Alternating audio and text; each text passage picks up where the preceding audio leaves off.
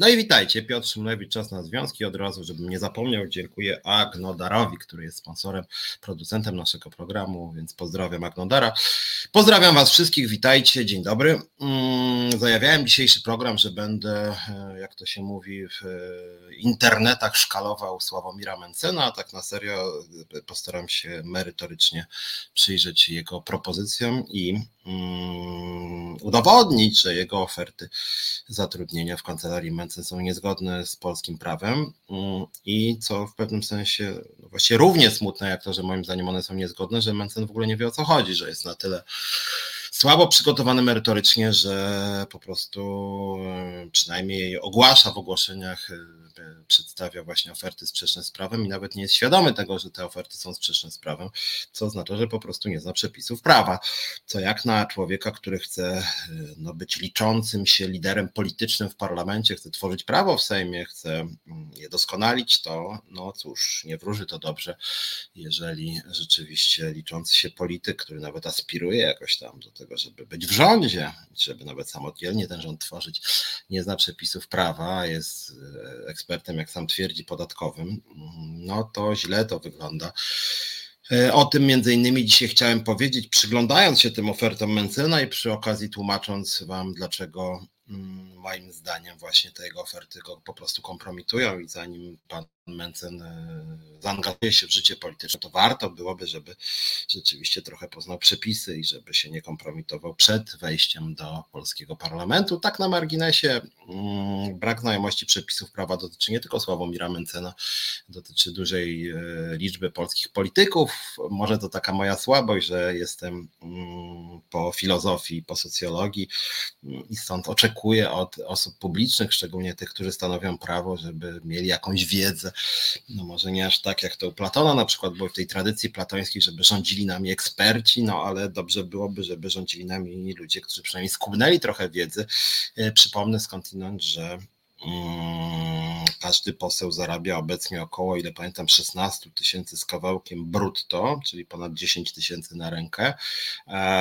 Jak jest jeszcze w komisjach różnego rodzaju, to już ta kwota się zbliża do dwadzieścia tysięcy brutto, a do tego jeszcze każdy poseł i posłanka ma swoje biuro poselskie, na które regularnie rosną nakłady i takie biuro poselskie to jest około osiemnaście tysięcy złotych miesięcznie. osiemnaście tysięcy złotych miesięcznie, plus jeszcze subwencje na partie polityczne, które są wielomilionowe i plus jeszcze subwencje na kluby poselskie, które również są ponad milionowe, w związku z tym no naprawdę partie polityczne mogłyby znacznie lepiej się przygotowywać do tworzenia prawa, no bo jakby nie było, posłowie i posłanki są władzą ustawodawczą, w związku z tym ich podstawowym zadaniem nie jest jeżdżenie po wyborcach, nie są wpisy na fejsie ani na Twitterze, tylko podstawowym zadaniem posłów i posłanek jest tworzenie dobrego prawa i moim zdaniem e, tego obowiązku nasi politycy nie wykonują dobrze. E, e, widzieliście ostatnio chociażby ustawa tak zwana o zrzutkach, mówiłem o tym w telewizji News dwadzieścia cztery, więc tylko jednym zdaniem powtórzę, może oglądaliście, znaczy nie, nie tylko mój program, ale oglądaliście całą akcję, że tak powiem, polskich polityków, to znaczy PiS na kolanie napisał ustawę dotyczącą właśnie darowizn i spadków, zrobił to bardzo szybko, nie zauważył, czy nie chciał zauważyć, że przy okazji opodatkował i to dosyć wysoko wszystkie zrzutki internetowe. Prezydent błyskawicznie podpisał tą ustawę i w momencie, kiedy jakieś medium odkryło, że właśnie wszystkie zrzutki, również tam na przykład nie wiem, na umierające dzieci zostały bardzo wysoko opodatkowane, to wtedy nagle PiS ogłosił, że nie wolno ich za to krytykować, bo oni co prawda to przyjęli, ale po przyjęciu już zaczęli pisać nową ustawę, która cofa tą starą ustawę, w związku z tym nie można mieć do nich pretensji, że przyjęli coś, z czym się nie zgadzają i prezydent podpisał coś, z czym się nie zgadza, ponieważ już teraz powstaje tej nocy nowa ustawa, która będzie obalać tą starą ustawę i w dniu wejścia w życie tej ustawy przegłosowanej wejdzie w życie nowa ustawa, która anuluje tamtą ustawę. Nikt tak na marginesie nie pyta, co ma być w tej nowej ustawie, która anuluje tamtą ustawę, czy ona rzeczywiście ją dobrze anuluje. Zresztą tą pierwszą ustawę, którą wszyscy uznali za bubel prawny, poparła również Konfederacja, o której dzisiaj będę mówił i bardzo śmieszne jest to, że właśnie Konfederacja napisała wielkimi tam na Twitterze, oczywiście, czy tam na TikToku, to jest prawda, my jako jedyni przy przeciwko bublowi prawnemu, nowemu podatkowi od zbiórek, tak? Po czym ktoś napisał, no ale zaraz, przecież właśnie wyście zagłosowali zarazem z PiS-em. No i taka cisza zaległa na pół godziny, no bo tam bardzo szybko do życia płynie i po pół godzinie Mentzen. No tak, zagłosowaliśmy co prawda za, ale byliśmy przeciw, bo myśleliśmy, że to już nie jest taka zła ustawa, więc co prawda zagłosowaliśmy za tak jak PiS, ale tak naprawdę my jedynie jesteśmy przeciw. No to było zupełnie bez sensu, bo jako jedyni obok PiS-u zagłosowali za. Tak na marginesie Bosak też napisał, że, on zagłosował, że oni zagłosowali za, bo się zgadzali z większością tej ustawy, więc przekaz partii był, że tak powiem, niejednolity.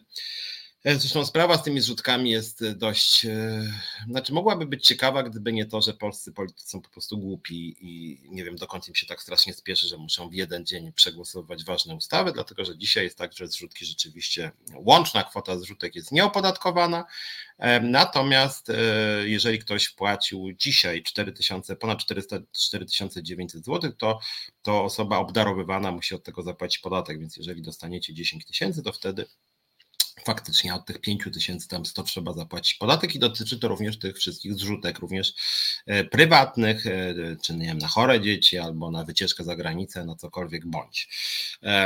Ja generalnie rzecz biorąc uważam, że trzeba było usiąść przy tej ustawie trochę dłużej, trzeba było się przyjrzeć, zastanowić, a nie się wyzywać nawzajem, przyjmować buble prawne i być może jest ustawa o podatku od osób fizycznych, punkt siedemnasty mówi o tejże ustawy o różnego rodzaju zwolnieniach od płacenia podatku. Co ciekawe, tam jest między innymi zwolnienie dla związków zawodowych w celach statutowych, czyli jeżeli wpłacicie na związkową alternatywę na przykład nawet pięćdziesiąt tysięcy, to to może być zwolnione od podatku, jeżeli wydamy to na cele zgodne z przeznaczeniem, czyli na przykład na akcje strajkowe, akcje protestacyjne, jakieś działania promujące prawa pracownicze, natomiast jakbyśmy wydali na cele niestatutowe, czyli na przykład wakacje dla, dla członków związku, no to wtedy my byśmy mogli być posunięci do odpowiedzialności karnej, musielibyśmy podatek zapłacić. Ciekawe, że na przykład kościoły również są zwolnione, ale kościoły są tak, tak zwolnione, że ich wydatki są nieewidencjonowane, więc oni się w ogóle nie muszą z niczego tłumaczyć, bo my nie tylko, że jako Związkowa Alternatywa ujawniamy, mówiłem nawet o tym w programie, na co idą nasze pieniądze i skąd dostajemy w szczegółach, to na dodatek oczywiście musimy składać fiskusowi sprawozdania finansowe, musimy się tłumaczyć z naszych wydatków, kościoły nie muszą się tłumaczyć, kościół katolicki nie musi, może sobie brać kasę i mówić, że po prostu wydał na cele statutowe i nawet nie musi tego wykazywać, więc to gwoli tej, gwoli tej ustawy i moim zdaniem właśnie w tym, w tym artykule siedemnastym ustawy o związkach o podatku dochodowym można było wpisać, że na przykład na niektóre cele można zbiórki uczynić nieopodatkowanymi, a inne mogły być opodatkowane. Moim zdaniem, jeżeli na przykład ktoś zbiera na wycieczkę zagraniczną albo na to, żeby mieć fajniejsze życie, a są tacy, i po lewej, i po prawej stronie są osoby, które po prostu robią zbiórki na siebie, to nie mam nic przeciwko temu, żeby tego typu zbiórki były opodatkowane, no bo rzeczywiście jest groźba pewnych nadużeń, na przykład jeżeli, no ja na przykład jako lider Związkowej Alternatywy, tak jak mówiłem w tym programie, obecnie zarabiam trzy i pół tysiąca złotych na rękę od dwóch miesięcy, wcześniej zarabiam trzy, no i generalnie rzecz biorąc oczywiście płacę od tego podatki, składki, to jest umowa etatowa, kadencyjna i no i jeżeli bym chciał unikać płacenia podatków, to mógłbym mówić moim związkowcom, wiecie co, to wpłacajcie mi na konto przez, nie wiem, zrzutka kropka pe el, tak? No i wtedy bym nic nie płacił, co moim zdaniem byłoby omijaniem prawa podatkowego, więc wydaje mi się, że jeżeli osoby fizyczne zbierają po prostu na siebie, na jakieś tam swoje potrzeby, czy swoje życie, czy nawet swoją pracę, tak jak na z lewej stronie Bart Staszewski, Jan Śpiewak, Maja Staśko, no to oni moim zdaniem powinni płacić od tego podatki. Wydaje mi się to uczciwe, natomiast z drugiej strony są cele, które można wpisać do ustawy o podatku dochodowym, że na przykład zbiórki na cele zdrowotne, oczywiście trzeba później udowodnić, że się wydało na cele zdrowotne, żeby to było rzeczywiście od podatku zwolnione, tak na marginesie, ja to bardzo często powtarzam, więc powtórzę jeszcze dzisiaj. Przede wszystkim jest skandalem, że ktokolwiek w ogóle zbiera pieniądze, musi zbierać pieniądze na zdrowie i życie, nie wiem, dziecka, czy siebie, czy swojego bliskiego, no to jest po prostu straszne, tak, że w demokratycznym państwie prawa trzeba zbierać pieniądze na to, żeby przeżyć albo żeby uratować bliską osobę, ponieważ państwo nie zapewnia refundacji leków, które pozwalają na przeżycie. To jest rzeczywiście przerażające i tu rozumiem oburzenie, jak ktoś mówi, że nie dość, że trzeba zbierać, to jeszcze jest na przykład podatek dwadzieścia procent. No, tego typu rzeczami jednak powinno się zajmować państwo. Mamy równy dostęp do ochrony zdrowia. Ja od wielu, wielu, wielu miesięcy, od zawsze właściwie mówię, że kluczowe i kluczowy jest między innymi wzrost podatku, wzrost wydatków publicznych na ochronę zdrowia. To jest bardzo, bardzo ważny cel i jak mówię, każda taka zbiórka na ratowanie życia komukolwiek przez Facebooka, czy tam jakiegoś zrzutka kropka pe el, czy Patronite, no to każda tego typu zbiórka na ratowanie życia jest kompromitacją polskiego państwa i w tym sensie no jest to straszne po prostu, rzeczywiście no, przerażające. Mm, patrzę na wasze komentarze. Anna Kurczuk pisze, że nie, nie zapyta Mentzen, jego elektorat tego nie wymaga, więc do Mentzena niedługo przejdziemy też. Anna pisze, że Mentzen nie zna przepisów, to zwykły błazen. Moim zdaniem to jest błazen i chyba nie zna przepisów, ale jest tutaj też inny cel, o którym, o którym będę dzisiaj między innymi mówić, bo rzeczywiście obiecywałem, że dzisiaj porozmawiam, powiem wam trochę o pomysłach na Polskę Sławomira Mentzena i o skarce do Państwowej Inspekcji Pracy, którą złożyłem, było pod tym mnóstwo komentarzy. Cieszę się, skądinąd był to strzał, że tak powiem, celny. Również ludzie, którzy nie są mi bliscy politycznie, zaczęli tą sprawę nagłaśniać. Również osoby o poglądach liberalnych zaczęły podśmiechiwać się z Mentzena, że on, tak jak może pamiętacie, taki wpis wrzucił, że, że w jego właśnie tym świecie, jak on by rządził, to każdego pracownika, osobę pracującą byłoby stać na co najmniej dwa samochody, dom i zagraniczną wycieczkę co roku, wakacyjną, tak, no i się później okazało właśnie, że pan Mentzen płaci od tysiąc pięćset do trzy tysiące sześćset zł brutto na co najmniej kilku stanowiskach, więc ja się śmiałem i śmieję, że no osoba, która zarabia trzy tysiące sześćset brutto, a już tym bardziej tysiąc pięćset brutto, no to nie tylko sobie nie kupi domu, ale jakąś nawet nie będzie go raczej stać czy ją na jakąś starą stodołę, no bo to za tysiąc pięćset brutto to, czy za dwa, to w ogóle się nie da przeżyć właściwie, więc pan Mentzen, no nawet jakby ktoś pracował sto lat u Mentzena, to i nawet jakby nie musiał płacić żadnych podatków od tych swoich tysiąc pięćset zł czy dwóch i żadnych składek, to z tego się po prostu nie da wyżyć, więc pan Mentzen no nawet nie jest w stanie zapewnić swoim pracownikom tych dwóch samochodów i domu czy wakacji. Właściwie nic nie jest w stanie im zapewnić, jeżeli im takie pieniądze proponuje, więc moim zdaniem no to jednak jest taka gruba kompromitacja i również dla elektoratu konfederackiego, no bo jeżeli Mentzen ma taki przekaz, że my dumni, samodzielni, przedsiębiorczy, młodzi mężczyźni, bo to głównie z jego elektorat, będziemy pracować od rana do wieczora i będziemy właśnie milionerami, no to później taki dwudziestolatek od, do Mentzena mówi, no dobra, to ja tak chcę, a Mentzen mówi, dobra, to masz tutaj tysiąc siedemset brutto. No to jest takie twarde zderzenie z rzeczywistością. Podatek od zbiórek nie dotyczy fundacji. Nie, znaczy obecnie jest tak, Gonia Francuz, że właśnie podatek od zbiórek obecnie nie dotyczy nikogo, również osób fizycznych. Obecny stan prawny jest taki, że jeżeli masz, Goniu, robisz zbiórkę i na przykład uzbierasz pięćset tysięcy złotych, to nie płacisz od tego jako osoba fizyczna również żadnego podatku. Płacisz ewentualnie, jeżeli dana osoba zapłaci ci ponad cztery tysiące dziewięćset bodaj dwa złote, tam w ciągu trzech lat chyba, czy pięciu. No i jeżeli jedna osoba i będzie to udowodnione jednorazowym przelewem, przejęje ci na przykład dziesięć tysięcy, to wtedy od pięć tysięcy musisz zapłacić podatek. Natomiast jeżeli wpłaci ci, nie wiem, dziesięć tysięcy osób po tysiąc złotych, to nie zapłacisz na chwilę obecną żadnego podatku. Po przyjęciu tej ustawy wszystkie podmioty mają płacić właśnie od, e, od wpływów, tak? Natomiast jest rzeczywiście ustawa, która wyłącza, nie pamiętam jak chodzi o fundacje, wiem, że wyłączone są między innymi związki zawodowe, wyłączone są kościoły, wyłączone są różne rodzaje działalności tam samorządowej, również różnego rodzaju organizacji, być może fundacje też, tak? Natomiast, natomiast co do zasady, dzisiaj jest tak, że e, dzisiaj jest tak, że od zbiórek w ogóle podatków nie ma. I ta ustawa pisowska i konfederacka wprowadza płacenie dwudziestoprocentowego podatku od kwoty, o ile pamiętam, przekraczającej pięćdziesiąt cztery tysiące złotych. Więc jeżeli ktoś by zebrał milion, no to od dziewięćset pięćdziesiąt tysięcy musiałby zapłacić dwadzieścia tysięcy, tak? Więc tak to e, jutro Tusk rano u Kamili, u jakiej Kamili, to nawet nie wiem, oglądałem ostatnio Tuska, do Tuska być może dzisiaj mm, przejdziemy jeszcze, tak na marginesie muszę wam powiedzieć, że oglądałem ostatnio wczoraj chyba Tuska w, Ko- w Tarnobrzegu, w Tarnobrzegu. I muszę wam powiedzieć, że mam nadzieję, że moje programy są fajniejsze niż te spotkania Tuska czy Kaczyńskiego podobnie, ponieważ ja oczywiście wolę zdecydowanie Tuska niż Kaczyńskiego, natomiast muszę wam powiedzieć, że spotkania jednego i drugiego są merytorycznie słabe. To znaczy najpierw jest jakaś anegdotyczna opowieść, która trwa piętnaście minut. Jak się z tego wyciśnie jakąś istotę merytorycznie, to zostaje pół zdania i później ludzie zadają pytania i znowuż w odpowiedzi często są anegdoty.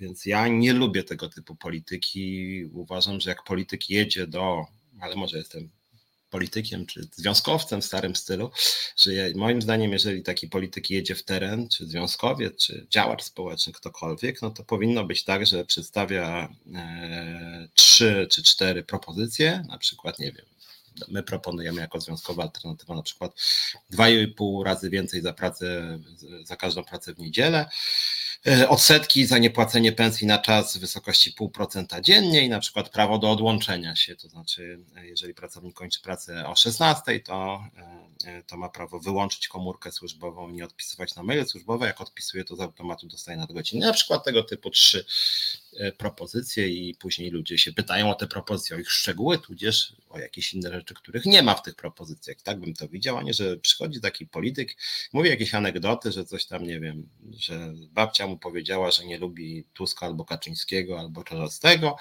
i wszyscy porechoczą sobie i poopowiadają sobie nawzajem anegdoty. To ten Ten mi się specjalnie rodzaj polityki nie podoba, muszę wam szczerze powiedzieć. Jutro Tusk rano u Kamili, no spoko, ja ostatnio widzę Tuska właściwie codziennie w T V N dwadzieścia cztery, nie jest to dla mnie jakaś wielka atrakcja. Może Tuska byśmy zaprosili do Resetu Obywatelskiego, bym go chętnie przepytał, może pomyślimy nad tym, co, żeby tutaj po kolei tych liderów Czarzasty, Tusk, Kaczyński, Kosiniak-Kamysz, Hołownia, ciekawe, czy których przyjdzie, od razu wam mówię, żaden nie przyjdzie, bo oni są tacy właśnie otwarci.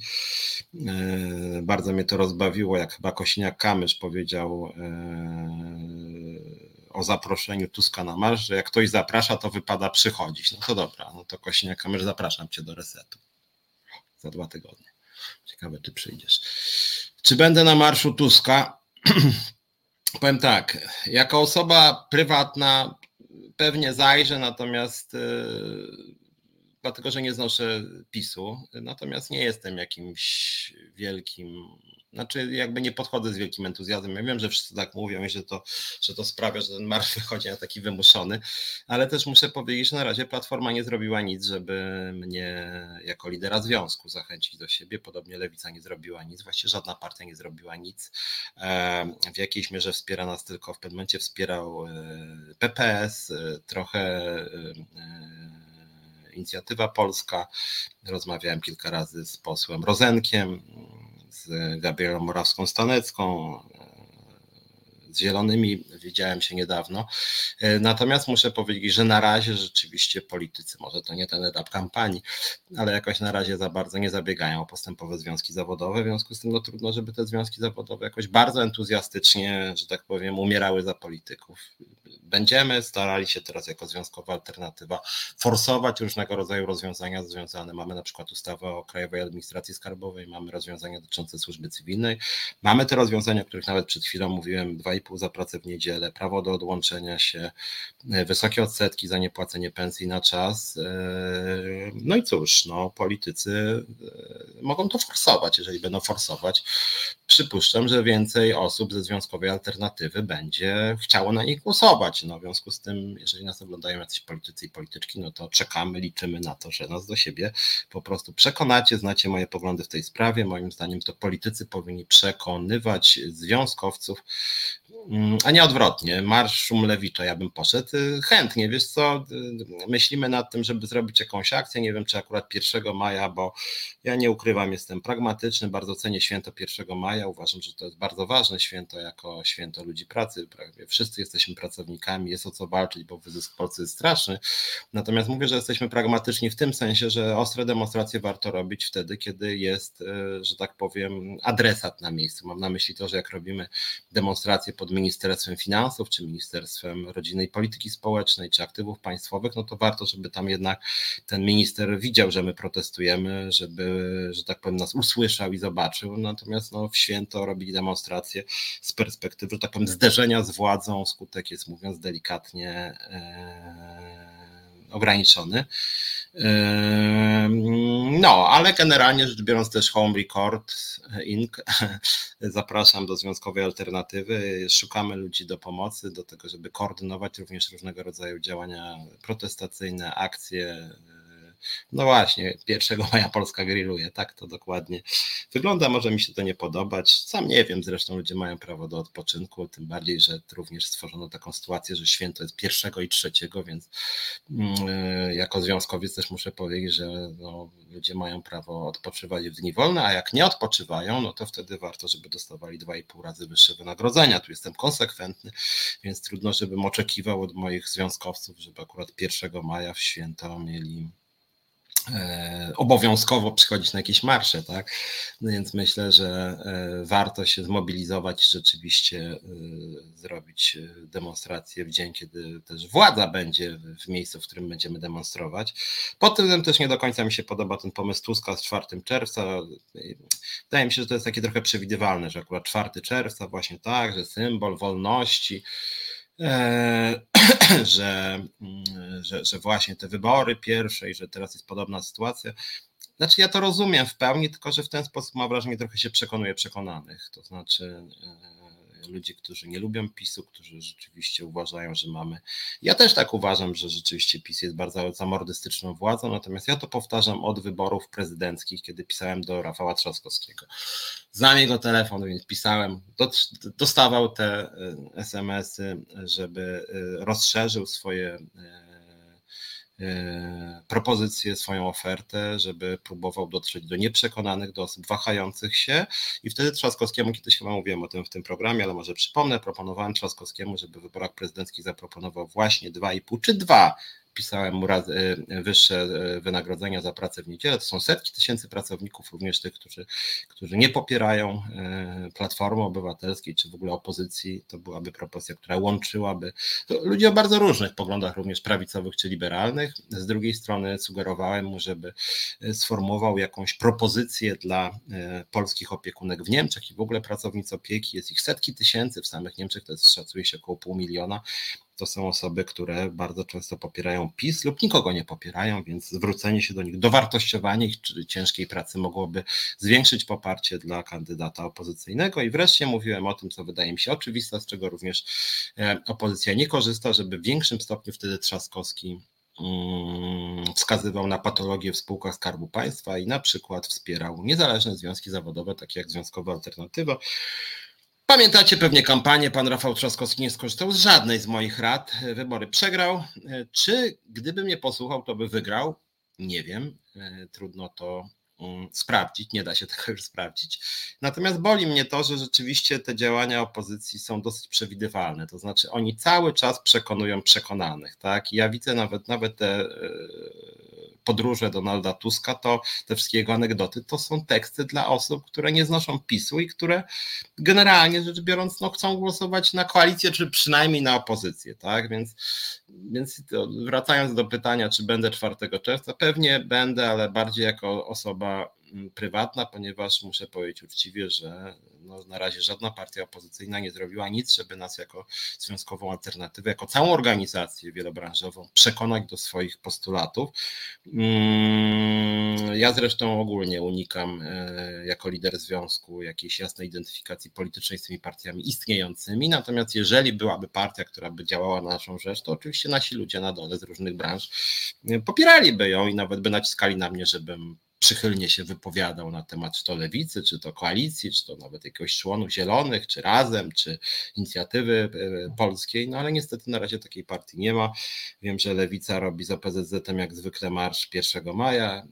O P Z Z jest moim zdaniem związkiem skostniałym, związkiem antypracowniczym tak naprawdę, zblatowanym z władzą, a dla odmiany Lewica jest moim zdaniem, no dla mnie przynajmniej z wielkim rozczarowaniem. Od, od początku kadencji Sejmu pisałem wielokrotnie do Lewicy, żeby pomogła nam w walce o prawa pracownicze w zusie, w skarbówce, w firmach prywatnych, wśród pracowników cywilnych policji, w P L L L O T i muszę powiedzieć, że pan Czarzasy z przyjaciółmi nigdy nam nie pomógł, szczególnie w instytucjach państwowych. Jeszcze tam w C I Polska Adrian Zandberg się odezwał, ale już jak chodzi o spółki państwowe i instytucje państwowe, to Lewica jest totalnie bierna, to znaczy nic zupełnie nie zrobiła.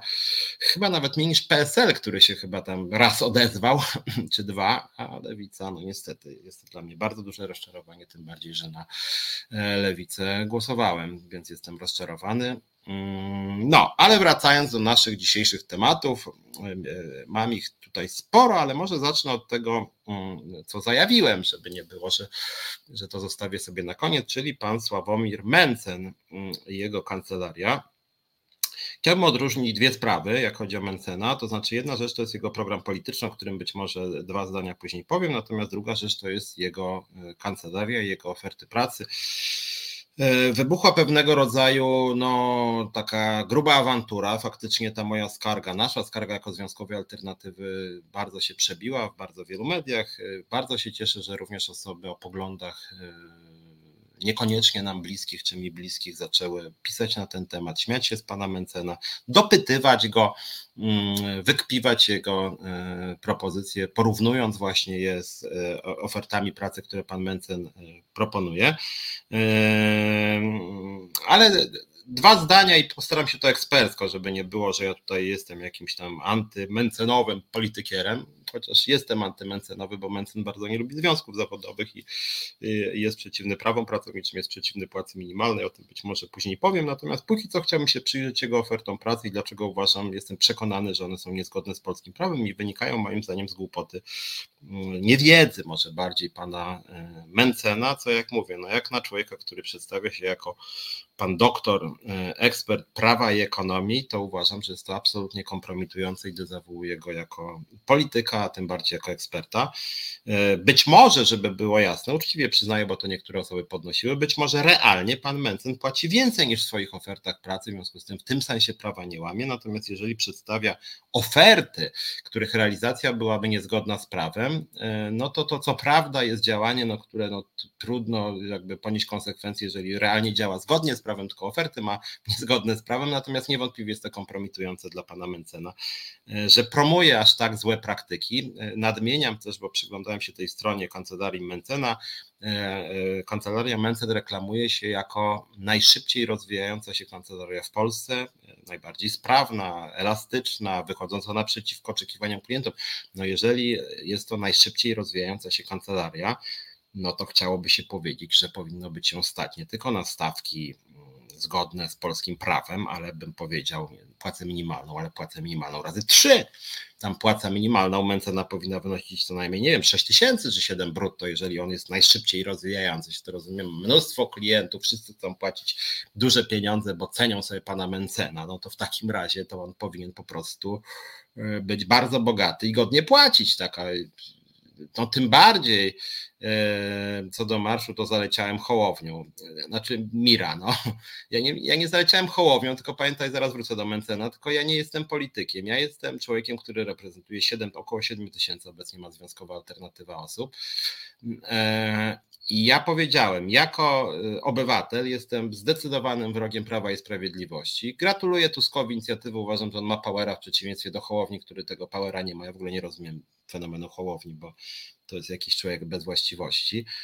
Tuskowi się chce, Tusk ma wolę działania, podziwiam na swój sposób, ja też mam wolę działania, on jest sporo ode mnie starszy, ale rzeczywiście widać, że ma więcej powera niż na przykład Czarzasty czy Kosiniak-Kamysz. Natomiast sugeruję Tuskowi, nawet może to zrobić jutro, przypuszczam, że mój telefon łatwo by zdobył, czy maila publicznie ma, może nawet zajrzeć do mojego programu.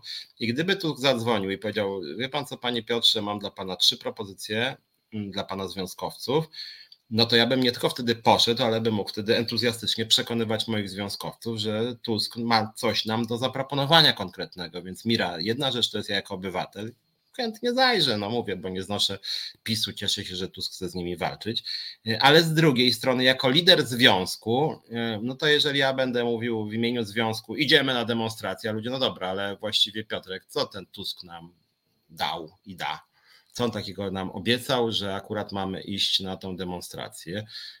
Do Związkowej Alternatywy należą głównie ludzie, którzy PiSu nie lubią, no ale to nie znaczy, że, że wszyscy będziemy jakimś takim, taką przystawką Tuska, no bo z jakiej racji, tak jak powiedziałem, znacie moje poglądy, politycy powinni starać się o postępowe związki, w ogóle o związki zawodowe, a na razie Platforma, podobnie jak Lewica czy P S L, no wiele dla nas nie zrobiła, w związku z tym czekamy cały czas, mamy sporo czasu do czwartego czerwca, czekamy na telefon od pana Tuska, ja chętnie z nim porozmawiam, spotkam się, na przykład jeżeli by pomógł nam w sprawie zusu, jeżeli zaangażuje się w sprawie patologii w locie, swego czasu zresztą poseł Joński tam faktycznie interweniował, jeżeli wesprze naszych pracowników skarbówki, jeżeli coś zrobi w samorządach, no Gonia, co, czekajcie, co wam tu zda. No to dam ci przykład, Goniu, no w Kołobrzegu został zwolniony dyscyplinarnie Darek Pawełczak, który tutaj był dwa razy. Władze Kołobrzegu są Platformy Obywatelskiej, w związku z tym wystarczy jeden telefon pani prezydent z Kołobrzegu, żeby Darek został przywrócony do pracy. Tam jest całkowita władza w rękach Platformy. No, nawet to. Mamy ustawę o służbie cywilnej, yy, rekomendacje, mamy ustawę o Krajowej Administracji Skarbowej. Jeżeli na przykład Platforma by wniosła do Sejmu ustawę o tym, żeby w służbie cywilnej były płatne nadgodziny, na pewno by to ich uwiarygodniło przed nami. No. Yy, w związku z tym no, tak się zdobywa poparcie. Ja powiedziałem, ja ja mówiłem również w wyborach prezydenckich yy, Duda kontra Trzaskowski, pisałem publicznie, będę głosować na Trzaskowskiego przeciwko Dudzie i głosowałem. Natomiast pisałem to Trzaskowskiemu, że słuchaj, moi związkowcy no nie są tak przekonani, trzeba im coś zaoferować, trzeba ich jakoś przekonać do siebie, tak? No i Trzaskowski nic nie zrobił i wielu nie przekonał, no tak, takie życie jest, no. W związku z tym, no, więc ja to z jednej strony mówię w swoim imieniu, że chętnie pójdę, natomiast jak chodzi o, ja jako lider związku w imieniu moich ludzi, no nie mogę się wypowiadać, bo wielu z nich jest po prostu e, niezadowolonych. Słusznie siostra Dorota pisze, że w moim mieście władze samorządowe z P O zachowują się tak jak PiS, dlaczego mam wspierać P O? No dokładnie tak, no niestety, no. Widziałem, co w Łodzi się działo ze Zdanowską, kiedy po prostu ona rozwaliła strajk pracowników socjalnych, dokładnie tak jak pan Milczarski próbował rozwalić strajk w P L L LOT, tak jak działa pan Sasin czy pan Ziobro. No i cóż, więc ja bym chętnie na przykład zrobił konferencję prasową z Tuskiem, gdzie Tusk by obiecał, że na przykład, no nie wiem, skróci czas pracy w miastach zarządzanych przez Platformę, albo wprowadzi audyt przestrzegania praw pracowniczych, tak, albo nie wiem, yy, yy, wprowadzi jawność procedur konkursowych we wszystkich miastach, w których rządzi Platforma. No tego typu rzeczy na pewno by nas w większym stopniu przekonały do Platformy. Mówisz, no to też o Lewicy czy P S L u. No, ja jestem związkowcem, a nie jakimś, a nie jakimś, prawda, yy, że tak powiem, yy, mięsem armatnim jakiegokolwiek polityka. No, trzeba się troszkę o nas jako związek postarać, tego też oczekują moi związkowcy. No, oni oczekują, żebym się, że tak powiem, tanio nie sprzedawał żadnemu z polityków. Zresztą co to dla nas za koszyk, żebyśmy po prostu bez niczego, że tak powiem, popierali jakąkolwiek partię. No, na razie nie popieramy. E, e, zobaczymy, co się będzie działo. Do wyborów jest jeszcze dużo czasu. Będziemy na naszym kongresie rozmawiać o wyborach. Kto wie, może się zaangażujemy w te wybory. Ale zaangażujemy się wtedy, kiedy jakakolwiek partia nam coś zaproponuje. Jak żadna nie zaproponuje, to może będziemy myśleć o tym, żeby samemu jakoś wejść do Sejmu, czy to w tych wyborach, czy w następnych. Nie ma co tego przesądzać. No, wracając jednak do e, pana Mentzena, bo o nim miała być rozmowa. Tomasz Indralewicz słusznie pisze, że zabawne, że elektoratem Mentzena i kolegów są bardzo młodzi mężczyźni, kompleksy leczą, maczyzmo na chłopięcą bezradność. To, co napisałeś, Tomaszu, jest z jednej strony E, słuszne, z drugiej strony jakby brzmi trochę śmiesznie, w sensie, że no tak jest i to jest trochę zabawne, ale z drugiej strony od razu powiem jedną rzecz, że coś w tym jest i że to jest problem dla innych partii opozycyjnych. To znaczy, tak trochę socjologicznie, nie jako związkowiec, tylko jako socjolog, jedno zdanie powiem, że zwróćcie uwagę, że są w Polsce dwie partie z tych parlamentarnych, które mają rzeczywiście taki twardy przekaz, bardzo konkretny, spójny, taki bardzo przebojowy, przyciągający stały elektorat, i te dwie partie to jest PiS i Konfederacja. Znaczy niestety, ale tak jest. Natomiast pozostałe partie mają problem ze stałym elektoratem, to znaczy nie mają takiego ostrego przekazu, który by porywał, tak? Bo rzeczywiście Mentzen o tym wie z całą pewnością Konfederacja. Twardym elektoratem Konfederacji są mężczyźni piętnaście dwadzieścia pięć głównie, czasem trochę starsi, i rzeczywiście oni są wpatrzeni w tego Mentzena, w tego bzdury, tak? Rzeczywiście i on im mówi, tak, będziecie tworzyć te firmy, będziecie milionerami, będziecie bezwzględni, będziecie, prawda, zobaczcie jak, im ja, jak, ja, jak ja gardzę wami, a wy będziecie później gardzić takimi, takimi jak wy dzisiaj. Jest to w ogóle jakieś takie autorytarne strasznie, no ale generalnie coś takiego tam jest, tak? Ten mit self-made mana, będziesz przedsiębiorcą, będziesz, prawda, nawet pracował od szóstej rano do dwudziestej trzeciej, ale będziesz się czuł, że pracujesz nad swoim. No taki amerykański mit, prawda, od pucybuta do milionera, to jest w Stanach też bardzo rozwinięte, małe, niskie podatki, brak ingerencji państwa i ty, prawda, mężczyzna, który robisz swoją firmę, prawda, podbijasz, później jeszcze oczywiście patriarchat, więc rzeczywiście, tak jak ty, Tomaszu, napisałeś, że tam jakieś, nie wiem, kobiety wokół ciebie się zaczynają kręcić, bo sobie kupiłeś dobry samochód. No i całe te wszystkie stereotypowe, groteskowe w dużej mierze też wyobrażenia, ale to rzeczywiście przyciąga część młodych mężczyzn. Z drugiej strony mamy PiS, który bardzo jasno adresuje swój przekaz do e, częściowo e, rodzin wielodzietnych, częściowo osób z terenów wiejskich, osób o bardzo konserwatywnych poglądach, taka bardzo twarda, narodowo-katolicka tożsamość.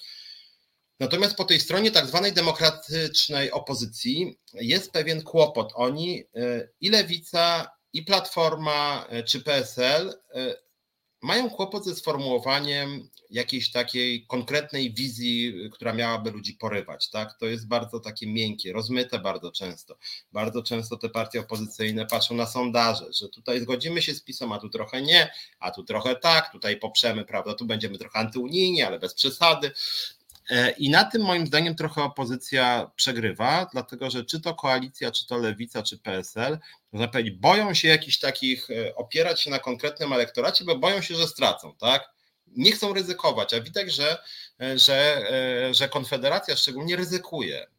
Ryzykuje, broniąc barbarzyńskich tez dla dużej części społeczeństwa, na przykład dla mnie, dla dziewięćdziesiąt osiem procent kobiet, natomiast wiedzą o tym, że mają swój młodomęski elektorat, który to jakoś kręci. Jest to obrzydliwe, jest to wstrętne, jest to bliskie takiemu faszystowskiemu przekazowi, natomiast rzeczywiście jakby z badań im wyszło i oni o tym wiedzą, że jest grupa ludzi, która w to wchodzi i na tym wygrywają, na tej swojej tak zwanej autentyczności, tak, że bronią barbarzyńskich poglądów, a ludzie myślą, no przynajmniej są konsekwentni w tym, tak. Natomiast rzeczywiście tej konsekwencji, tej wizji trochę tym partiom opozycyjnym brakuje, żeby trzeba powiedzieć, tak. Patrzę, co tutaj jeszcze piszecie. Zapewne gdyby Platforma przyjęła te warunki, zniechęciłoby do polityki bardzo wielu politykierów. Mój kuzyn dobija pięćdziesiątki i głosuje na konfę. No tak też się zdarza. To też są częściowo tak zwani przedsiębiorcy, taki, którzy wyznają, mają ten mit przedsiębiorcy, prawda, który jak państwo się wycofa, na pewno będą milionerami. Eee... Chcesz być zapraszany z honorami, swoje racje masz, ja też bym chętnie głosowała na Lewicę, ale zdziadziała, jedynie Rozenek jest okej. Okay. No ja mam z Rozenkiem bardzo dobre racje akurat, natomiast Mira, nie z honorami, ja, nie, ja w ogóle nikt nie, nie musi mi kłaniać, może do mnie nawet zwracać się w sposób niezbyt kulturalny, ja nie, nie mam jakiegoś jego rozrośniętego.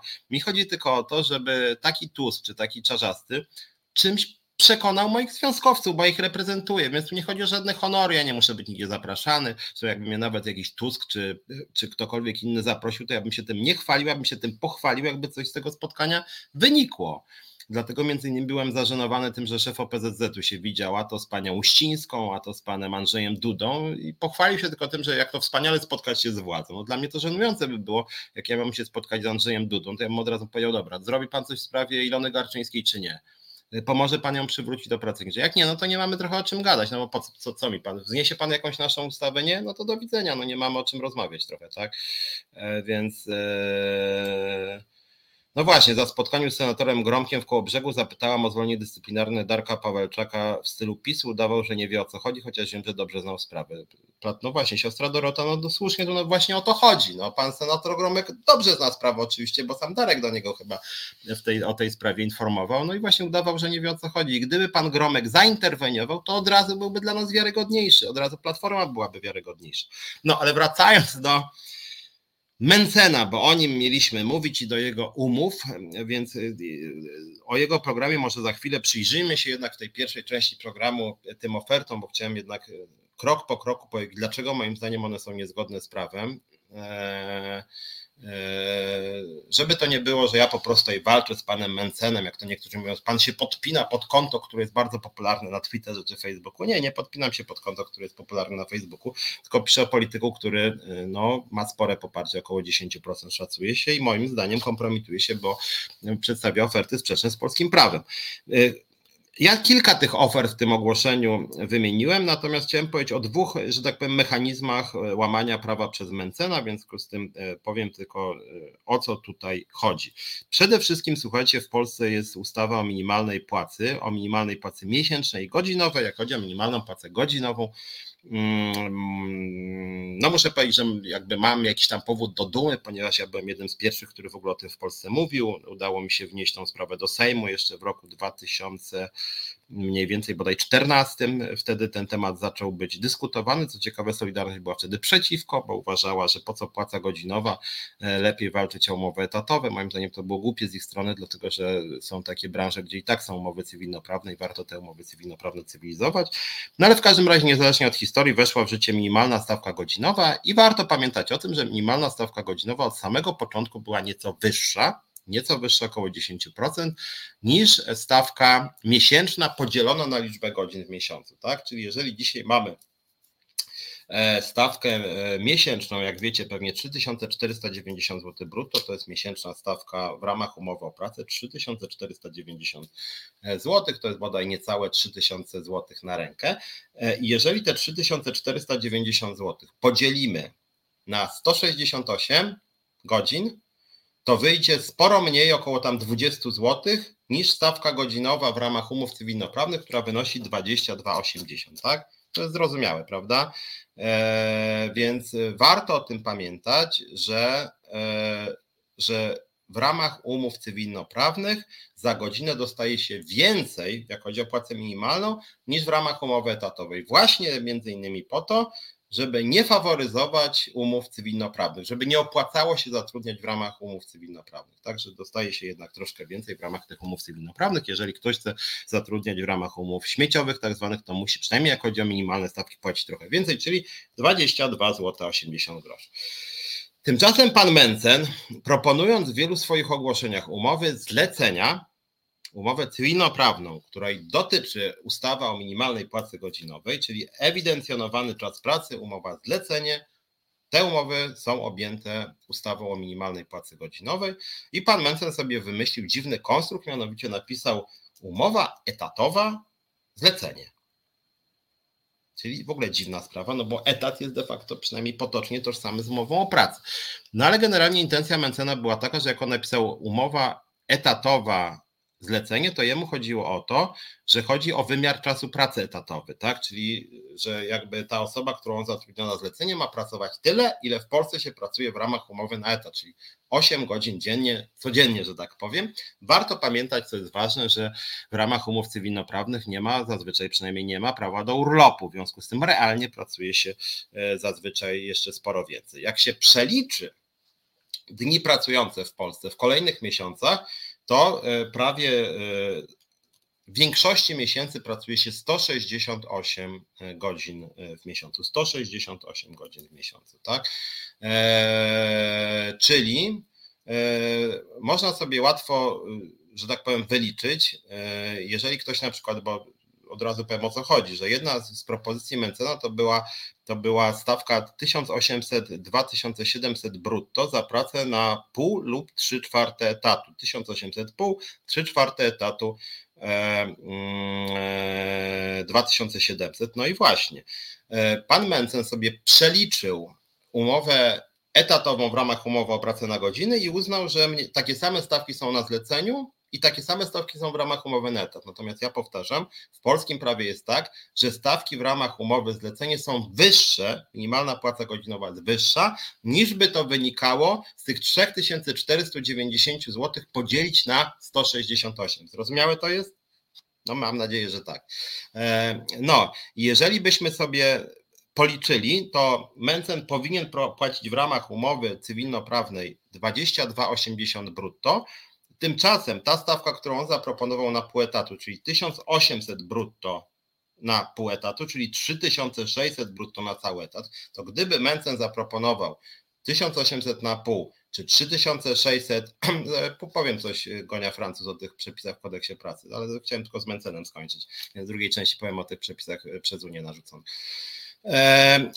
To wychodzi, że Kancelaria Mentzen proponuje w ramach umowy zlecenie dwadzieścia jeden złotych czterdzieści trzy grosze brutto za godzinę, a w niektórych miesiącach, gdzie jest sto siedemdziesiąt sześć godzin, jeszcze mniej, około dwadzieścia złotych za godzinę. Czyli krótko mówiąc, gdyby pan Mentzen zatrudniał tysiąc osiemset złotych na pół etatu w ramach umowy o pracę, to byłoby zgodne z kodeksem pracy, natomiast jeżeli zatrudnia tysiąc osiemset złotych na pół etatu, czyli w wymiarze czasu pracy półetatowym, czyli osiemdziesiąt cztery godziny miesięcznie na pół etatu, to w takim razie płaci poniżej tej płacy minimalnej, bo proponuje nie dwadzieścia dwa osiemdziesiąt brutto, tylko dwadzieścia jeden czterdzieści trzy, tak? Okej, okay, to jest zrozumiałe?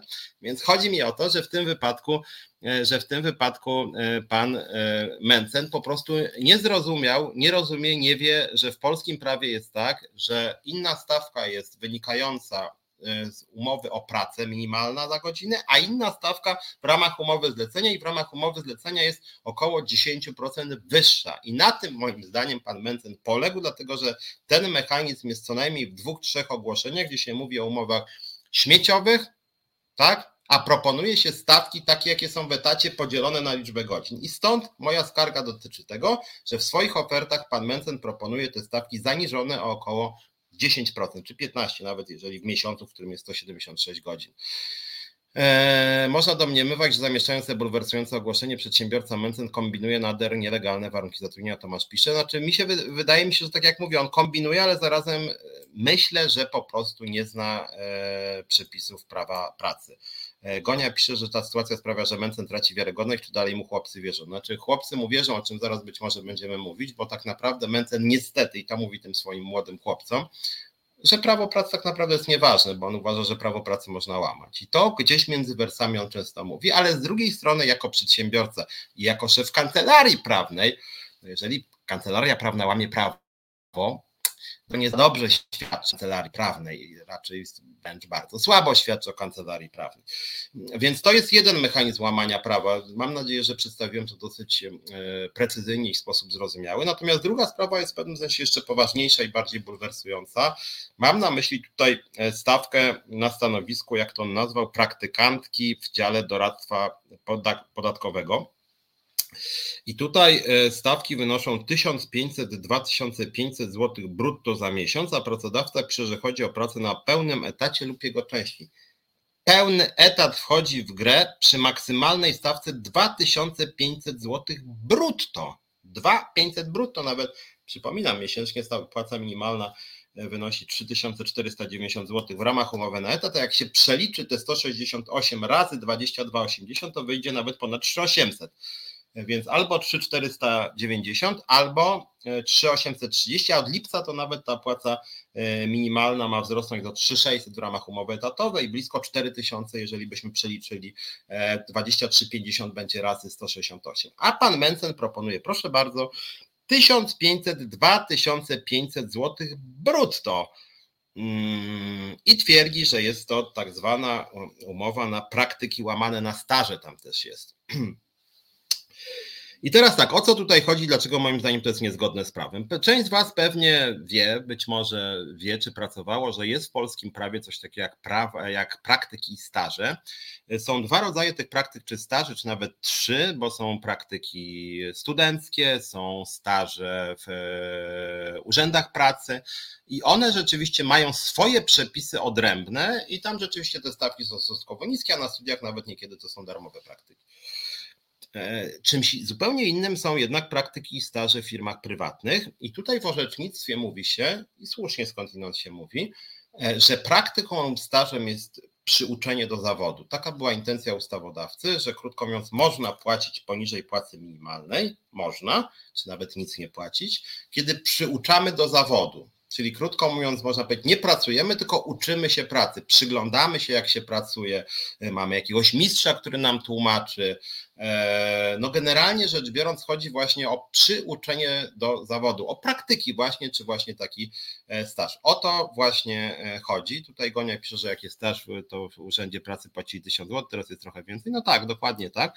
Tyle tylko, że nie mówimy o takim rodzaju stażu, mówimy o tym, że Mówimy o tym, że mówimy o stażach czy praktykach w firmie prywatnej, a w firmach, w firmach prywatnych właśnie chodzi o to, że staż lub praktyka ma być przyuczeniem do zawodu, czyli ma być czymś zupełnie innym niż stosunek pracy, czy nawet umowa, zlecenie czy dzieło. To ma być zupełnie coś innego i nie może być podobieństwa.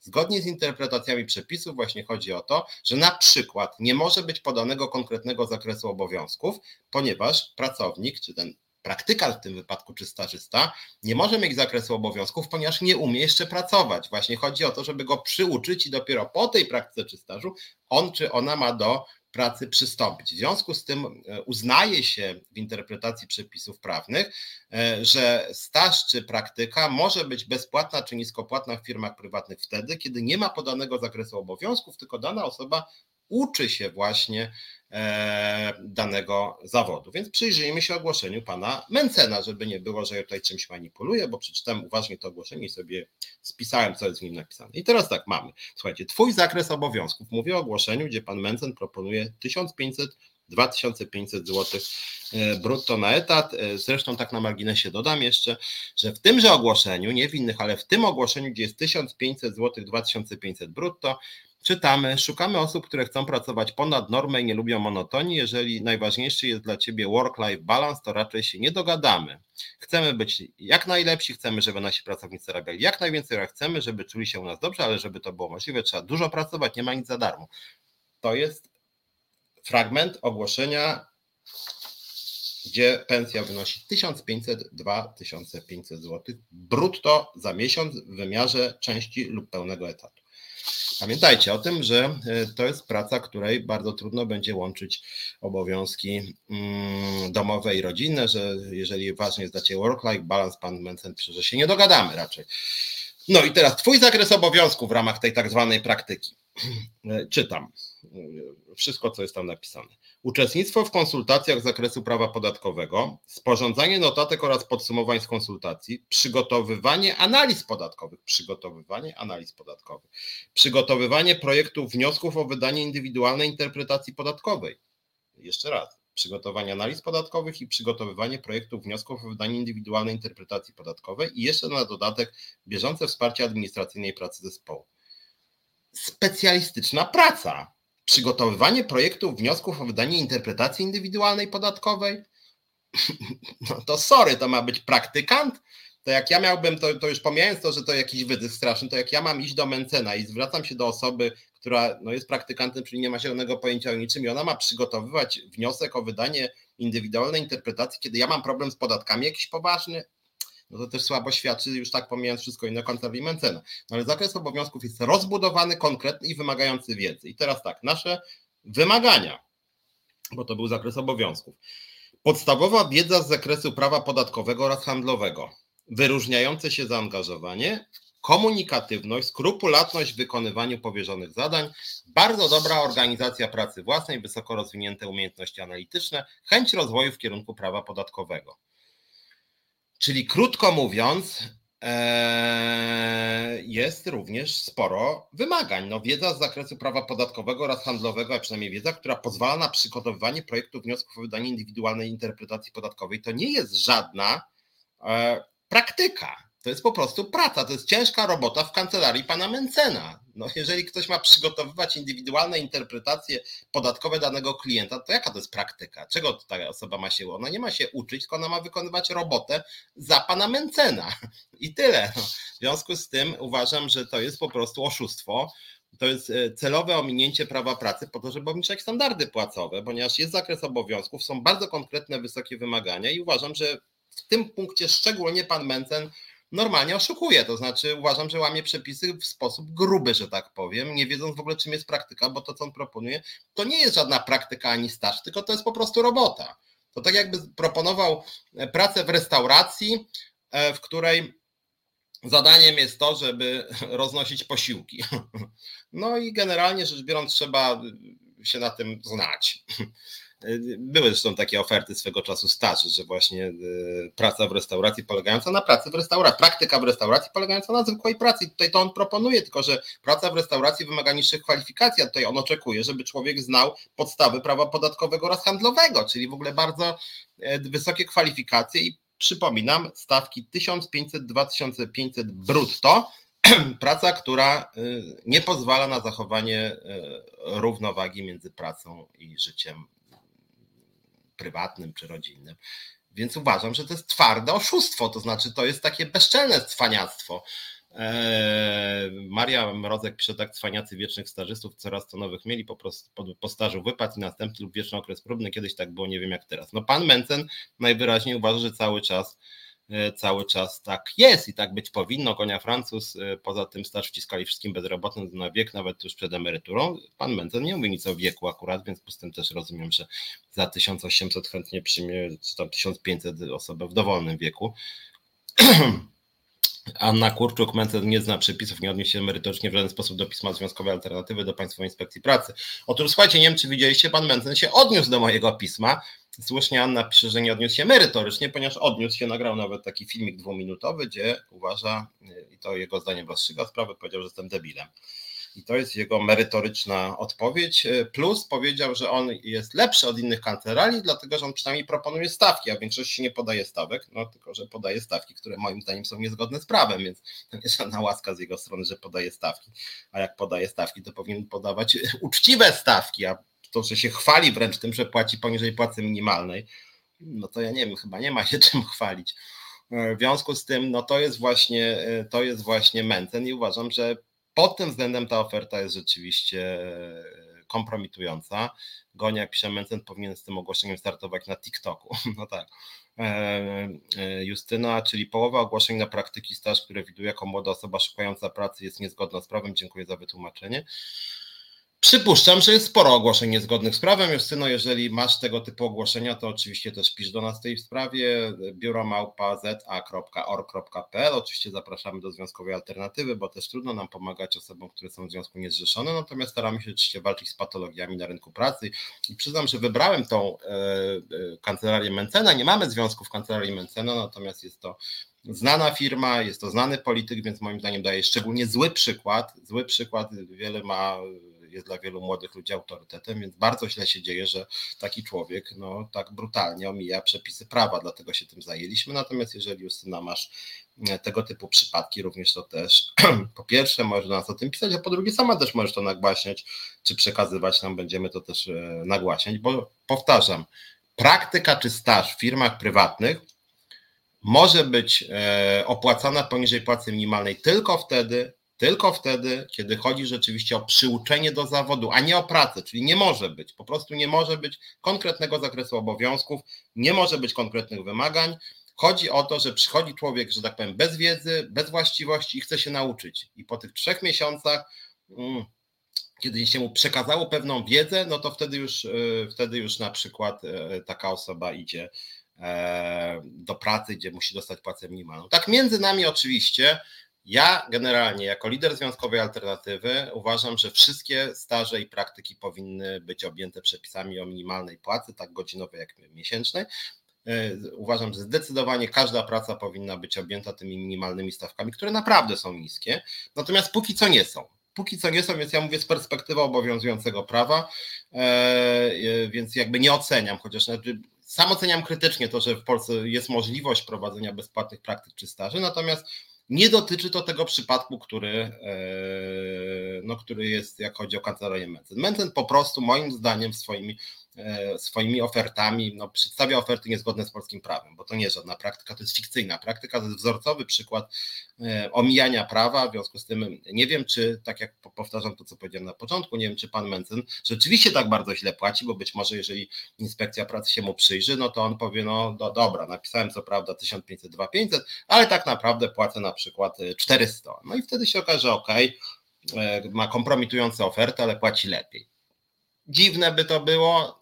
Moim zdaniem tak czy inaczej jest to szkodliwe społecznie, że osoba znana, osoba, która ma bardzo duży zasięg swoich wpisów, promuje bardzo złe praktyki, niezgodne z polskim prawem, no ale przynajmniej by realnie płacił. Zobaczymy, jak się sprawa będzie rozwijała.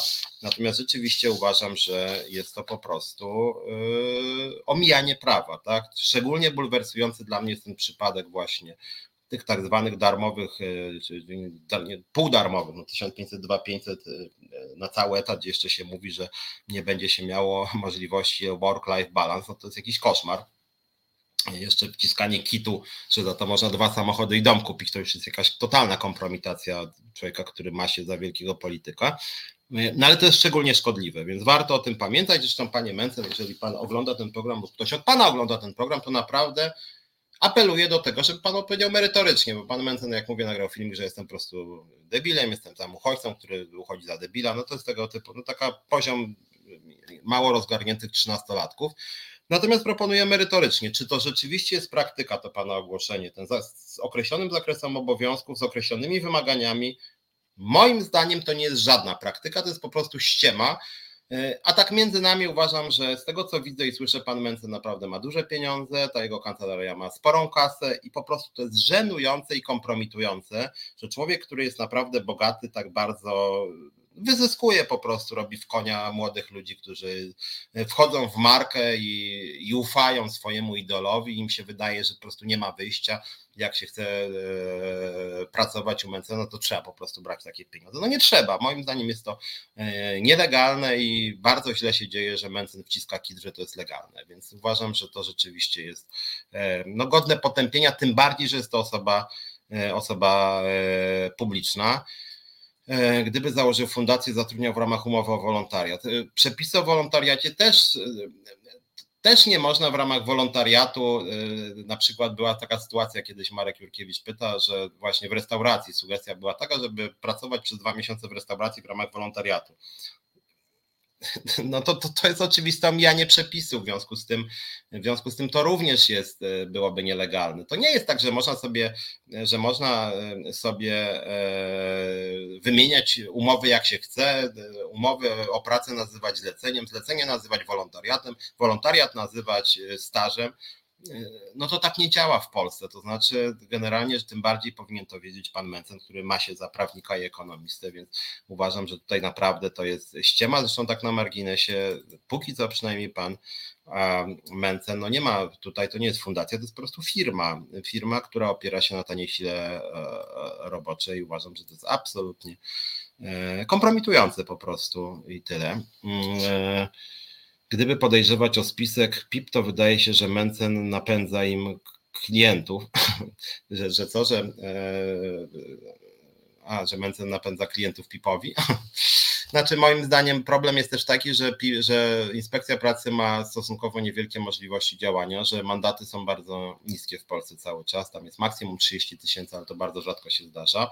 E, natomiast dobrze by oczywiście było, gdyby Mentzen dostał jakikolwiek mandat, nawet gdyby dostał tysiąc złotowy mandat, a przede wszystkim ja nawet, jak chodzi o Mentzena, to tysiąc złotych go nie dotknie, bo on jest dużo bogatszy. Natomiast bardzo bym chciał, żeby przynajmniej pan Mentzen się nauczył, że jest coś takiego w Polsce jak prawo i że go trzeba przestrzegać, tak? I że po prostu w tej sprawie no, jego oferty są niezgodne z prawem, więc dobrze byłoby, żeby, żeby się po prostu nauczył. Byłoby miło, gdyby, e, gdyby po prostu zaczął płacić zgodnie z przepisami. No to byłby jakiś też mój sukces jako lidera związkowego, że trochę poedukowałem lidera Konfederacji.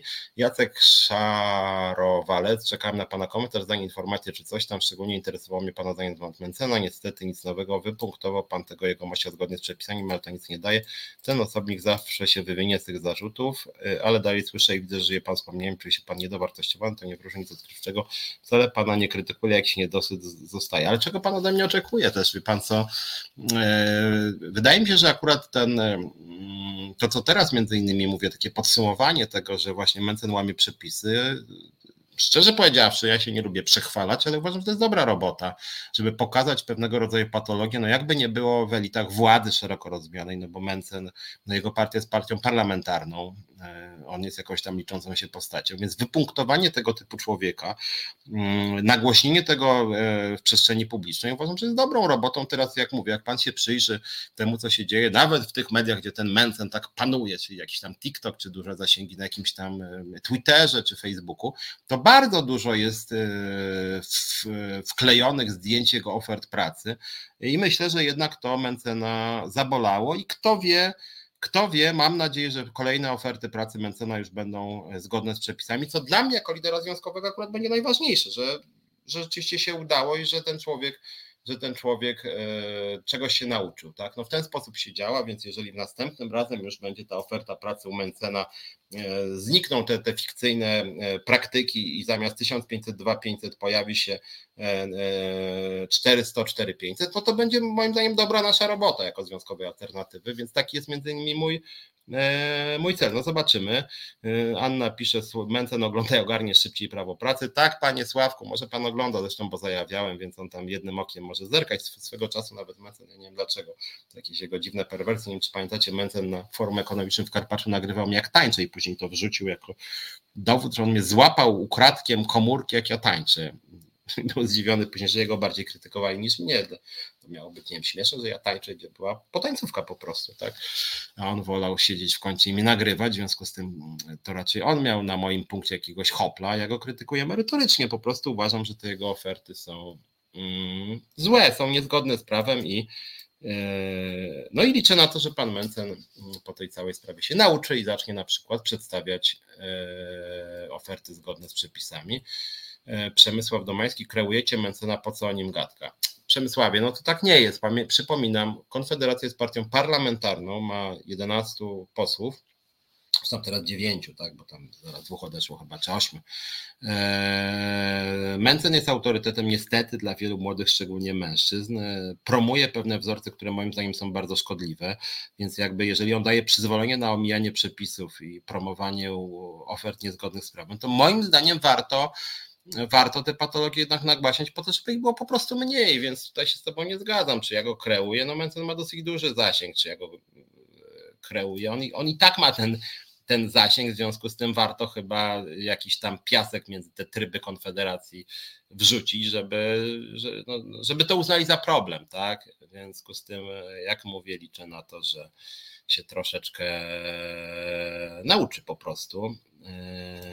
Tomasz pisze, miałoby to sens, gdyby restauracja prowadziła działalność charytatywną, na przykład dokarmiając bezdomnych, w przeciwnym wypadku wolontariat byłby czystym wyłudzeniem. No więc właśnie tutaj każda ta, każdy ten typ umowy czy działalności, wolontariat, staż, praktyka jakby ma swoją specyfikę, no to nie można tak sobie zamieniać jedno na drugie, drugie na trzecie.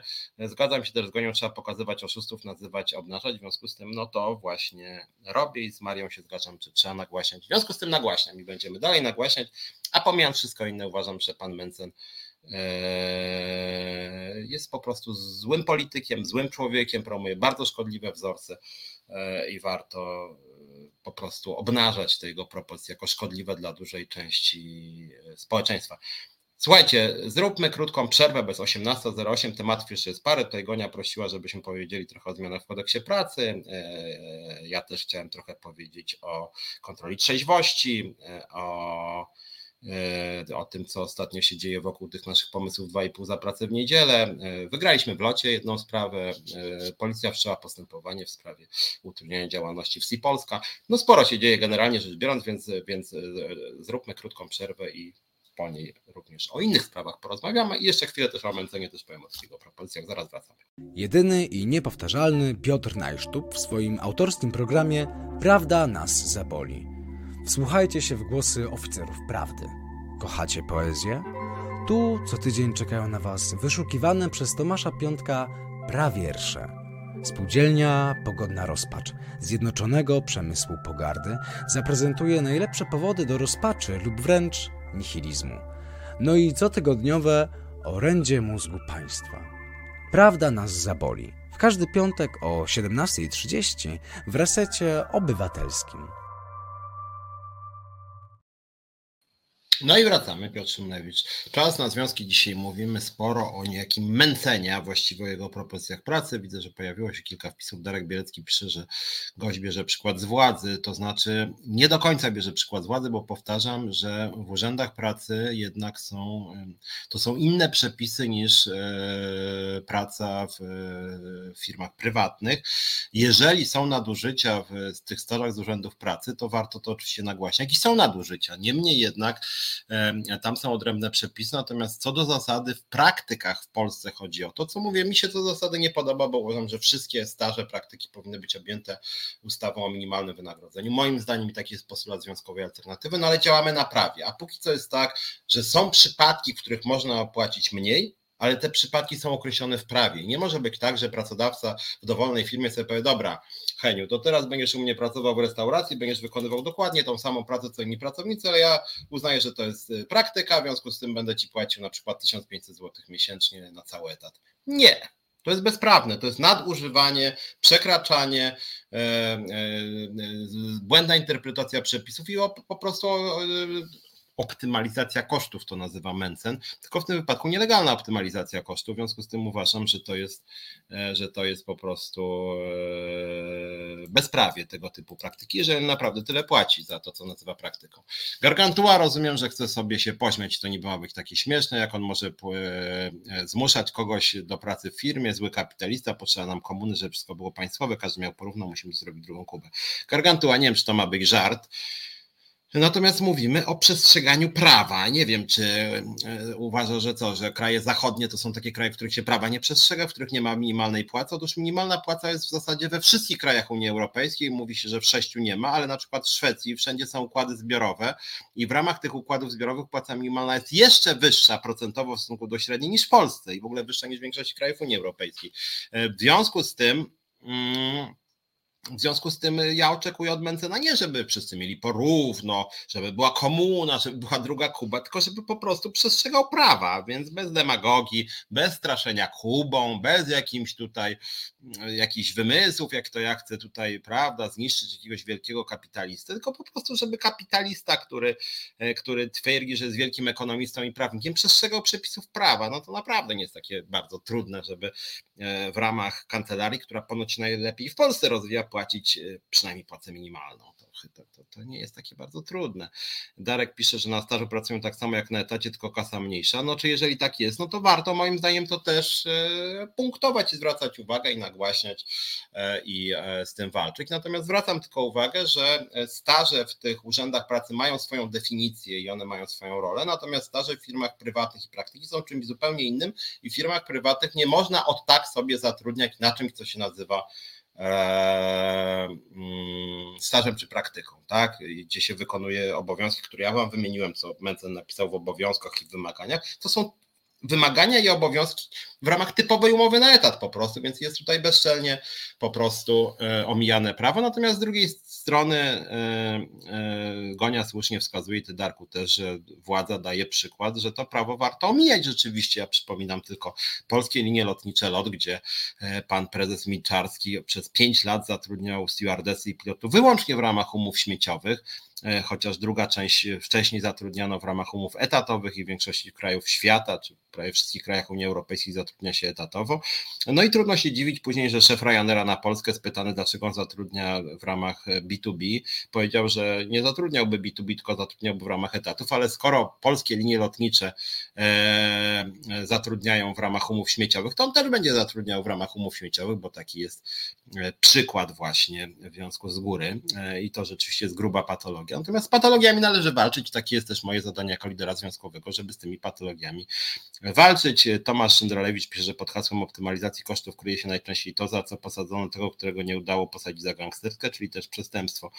Znaczy w ogóle pojęcie optymalizacji kosztów czy optymalizacji podatkowej no jest, bym powiedział, dwuznaczne prawnie, no bo jednak generalnie rzecz biorąc, nawet jak chodzi o taką uniwersalność prawa, uniwersalność prawa jest w ogóle jedną z podstawowych zasad demokratycznego państwa prawa, to znaczy zasada, zgodnie z którą prawo wszystkich dotyczy w tym samym stopniu, w związku z tym, w związku z tym jakieś działania mające na celu to, żeby jedni płacili wyższe podatki, a drudzy niższe od tej samej działalności w ramach tych samych pieniędzy na przykład, no to samo w sobie jest dwuznaczne, ale w tym wypadku nie mówimy o optymalizacji, po prostu mówimy o tym, że pan Mentzen e, e, przynajmniej oferty przedstawia, które są sprzeczne z przepisami prawa i tyle. E, druga sprawa jeszcze odnośnie Mentzena, to jest jedna sprawa, o której teraz mówimy, natomiast druga sprawa to jest jego program polityczny, nie chcę dzisiaj całego programu poświęcać Mentzenowi.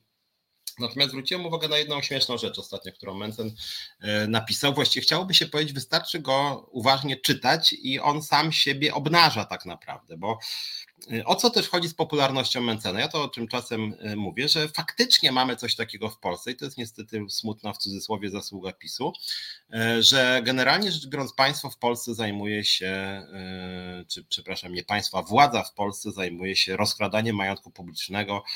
Janusz Kowalski, który dostał dwa miliony złotych za bycie w spółce Skarbu Państwa, będąc kompletnym imbecylem, bez kompetencji jakichkolwiek, to to jest kryminał po prostu, a takich Januszy Kowalskich jest setki. Rodziców, dzieci, wujków, dziadków, jakichś tam sióstr, braci, kogo tam jeszcze. I rzeczywiście PiS na masową skalę rozkrada państwo i właściwie można powiedzieć, że PiS zrobił dużo, żeby Polacy państwu nie ufali. Przy dużej dozie krytycyzmu mojej wobec wcześniejszych władz jednak nigdy nie było tak, żeby ta skala rozkradania państwa była tak duża jak za rządów PiSu, to jest różnica powiedzmy jeden do stu. Rzeczywiście PiS jest partią no, złodziejską w stopniu takim bezczelnym, takim odrażającym, że właściwie oni na masową skalę zajmują się niszczeniem państwa. Natomiast mają popularność u części elektoratu, ponieważ kradną, niszczą państwo, nie potrafią niczego dobrego zrobić, a z drugiej strony częściowo się, że tak powiem, dzielą. To znaczy rzeczywiście tam dziesięć procent, dziesięć procent dochodu przeznaczają na świadczenia socjalne w postaci pieniężnej, czyli biorą ludziom pieniądze, pieniądze z podatków i później z powrotem rozdają te pieniądze, tak? pięćset plus trzysta plus jakieś tam, nie wiem, dopłaty do energii, dopłaty przedsiębiorcom w czasie epidemii, dwieście pięćdziesiąt miliardów ponoć, tak?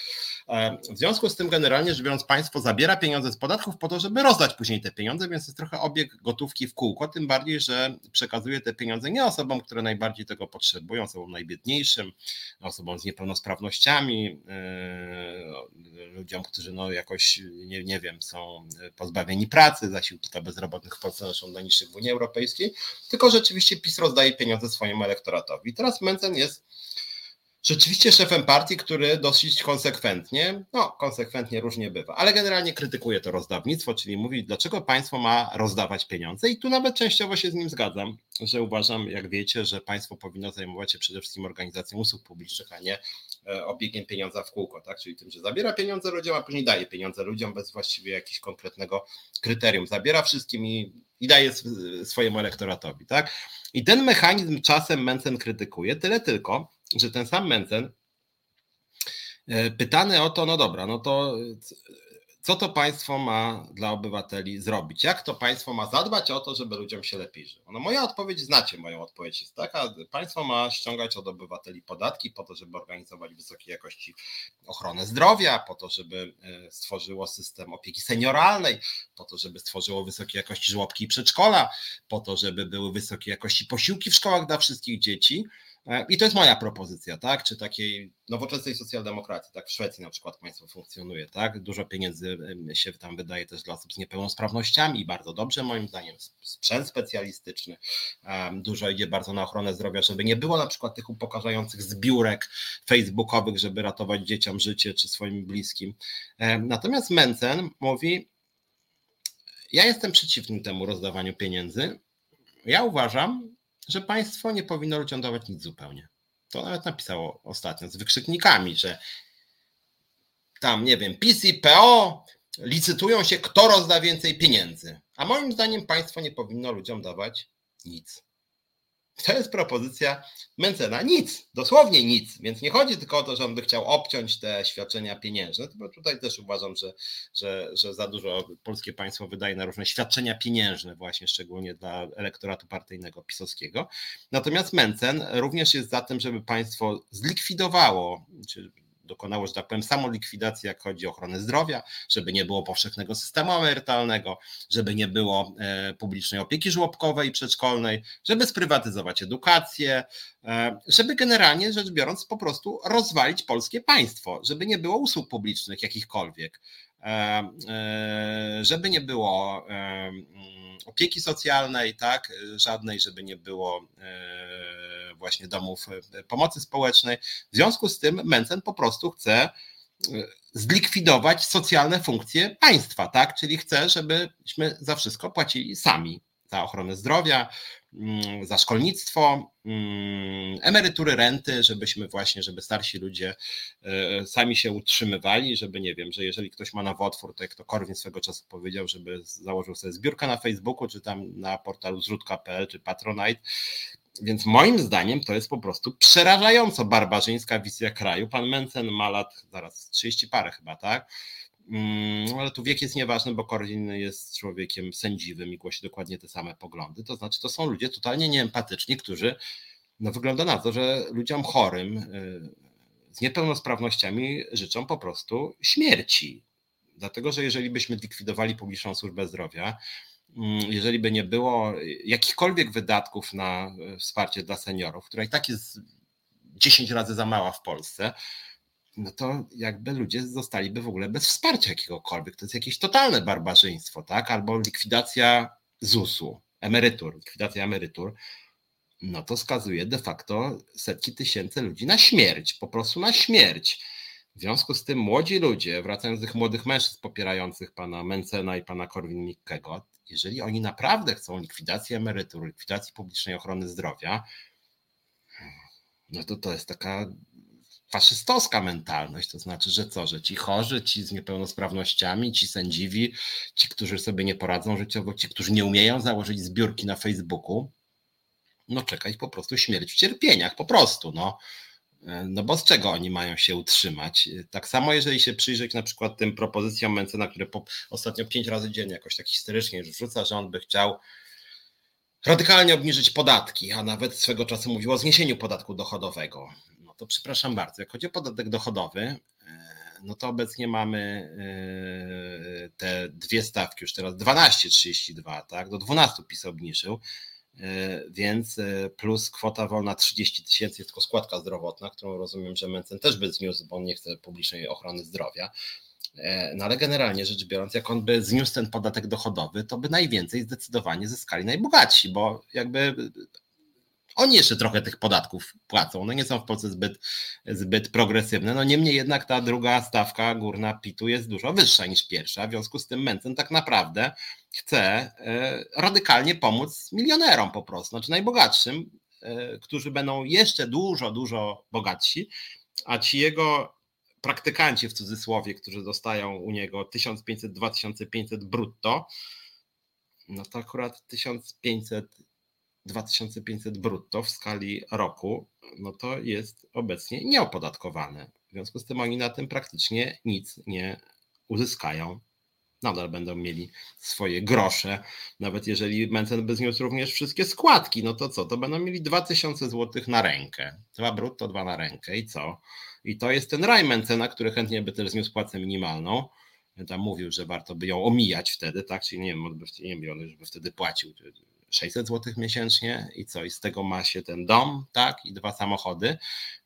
Marek Jurkiewicz słusznie zwraca uwagę, że z PIT się utrzymują samorządy, w związku z tym to jest to przy okazji propozycja Mentzena, to jest zmasakrowanie dosłownie samorządów, czyli likwidacja różnego rodzaju usług samorządowych i w ogóle tych oddolnych ojczyzn tak zwanych, więc przy okazji stopniowe zabijanie demokracji.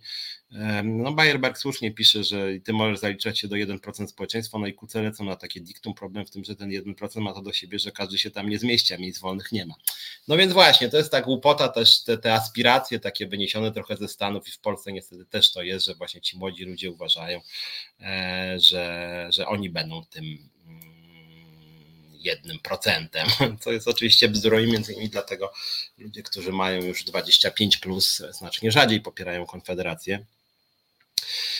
Siostra Dorota w przychodni, w której pracuje prawie wszystkie pielęgniarki, oprócz jednej to pracujące emerytki, jakby ich nie było, to trzeba by było zamknąć przychodnię, około sześć tysięcy mieszkańców bez ochrony zdrowia. No i to, i to są realne problemy. Ja dlatego uważam, że pomijając to, że poglądy pana Mentzena są barbarzyńskie, pomijając to, że on nie zna prawa pracy i w swoich ofertach omija prawo pracy, to on po prostu w ogóle nie rusza kluczowych problemów polskiego społeczeństwa i państwa. A kluczowe problemy to jest między innymi to, co ty, siostro Doroto, poruszyłaś. To jest brak pracowników ochrony zdrowia, to jest w ogóle deficyt ochrony zdrowia, to jest brak pracowników opieki, opieki senioralnej, opieki nad osobami z niepełnosprawnościami, to są problemy ze szkolnictwem, to są problemy z opieką żłobkową, to są problemy z brakiem posiłków w szkołach, to są problemy, to są problemy mieszkaniowe, to są problemy ze smogiem. I to są problemy współczesnego społeczeństwa, nie jakieś bzdury Mentzena o tym, że, że trzeba wszystkie podatki znieść, to wtedy będziemy szczęśliwi. Bzdury totalne, ponieważ jeżeli obniżymy jeszcze podatki, to nie rozwiążemy już żadnego problemu społecznego. Są po prostu takie obszary działania, w których, w których państwo nie tylko lepiej, ale i taniej znacznie będzie mo, może walczyć z problemami społecznymi, począwszy od ochrony zdrowia i systemu emerytalnego. No. Sami po prostu jako jednostki sobie nie poradzimy na starość, jeżeli się rozchorujemy i będziemy mieli nowotwór. Już pomijam to, że prywatne placówki generalnie nie wchodzą w ogóle w leczenie nowotworów, ale jeżeli miałyby wchodzić, to byłyby setki tysięcy złotych, nikogo by nie było na to stać, ludzie by po prostu umierali w cierpieniach błyskawicznie, tak? Więc można narzekać i słusznie na publiczną ochronę zdrowia, ale narzeka się na publiczną ochronę zdrowia, ona jest jaka jest, właśnie dlatego, że ona jest niedofinansowana, właśnie dlatego, że dla nikogo nie jest priorytetem, właśnie dlatego, że państwo nie robi nic, żeby, żeby było więcej pracowników ochrony zdrowia, żeby szpitale były lepiej wyposażone, żeby więcej leków było refundowanych. No właśnie o to chodzi niestety i to jest właśnie dramat, którym akurat Mentzen po prostu rozkłada ręce. Mentzen moim zdaniem kapituluje w punkcie wyjścia, bo inne partie od PiS-u przez koalicję po lewicy przynajmniej kombinują. Te propozycje nie zawsze są mądre, zazwyczaj są mało mądre, ale są jakieś, tak? Oni wiedzą, że jest problem na przykład z ochroną zdrowia, tak? Jest problem z funkcjonowaniem urzędów, jest problem ze szkolnictwem. Tak, a Mentzen mówi, nie, to ja, prawda, tutaj nie wiem, rozwalę, prawda, cały ten stolik, wywalę go i, i od nowa. Czyli krótko mówiąc, skasuje w ogóle problem edukacji, skasuje problem ochrony zdrowia, skasuje problem systemu emerytalnego, po prostu zniosę te problemy, nic z nimi nie zrobię, niech ludzie sami sobie radzą. No, jeżeli to ma być rozwiązanie problemu, że rozwiązujemy problem biednych emerytów, których będzie coraz więcej biednych, w ten sposób, że zniesiemy system emerytalny, to to nie jest żadne rozwiązanie problemu, tylko to, to jest po prostu unieszczęśliwienie setek tysięcy ludzi. No to jest takie tępe cwaniakostwo pod jakiś bardzo mało rozgarnięty elektorat. Więc Zdzisław słusznie pisze, że nie rozumie on instytucji państwa, pracowity cwaniak i pod niego układamy świat. Oby nie. No więc właśnie też mi się tak wydaje.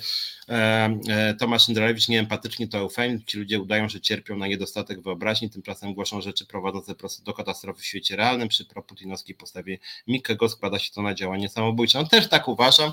Natomiast no mówię, jest tu miks bardzo złych poglądów i zwykłej głupoty, dlatego że to, co pokazałem w pierwszej części programu, czyli że te stawki Mentzena są niezgodne z polskim prawem, te oferty, to moim zdaniem nie wynika ze złej woli, to wynika z głupoty, to wynika z nieznajomości prawa, bo poza tym, że Mentzen mówi głupoty, to naprawdę jest źle przygotowany po prostu, zresztą dotyczy wielu polskich polityków, tylko Mentzen już jest dramatycznie źle przygotowany, bo na przykład rzucenie postulatu typu, no to zlikwidujmy sobie podatek dochodowy, no to każdy, kto elementarnie myśli, wie, że nie można zlikwidować podatku dochodowego, ponieważ na przykład z podatku dochodowego są finansowane w całości samorządy. Tak?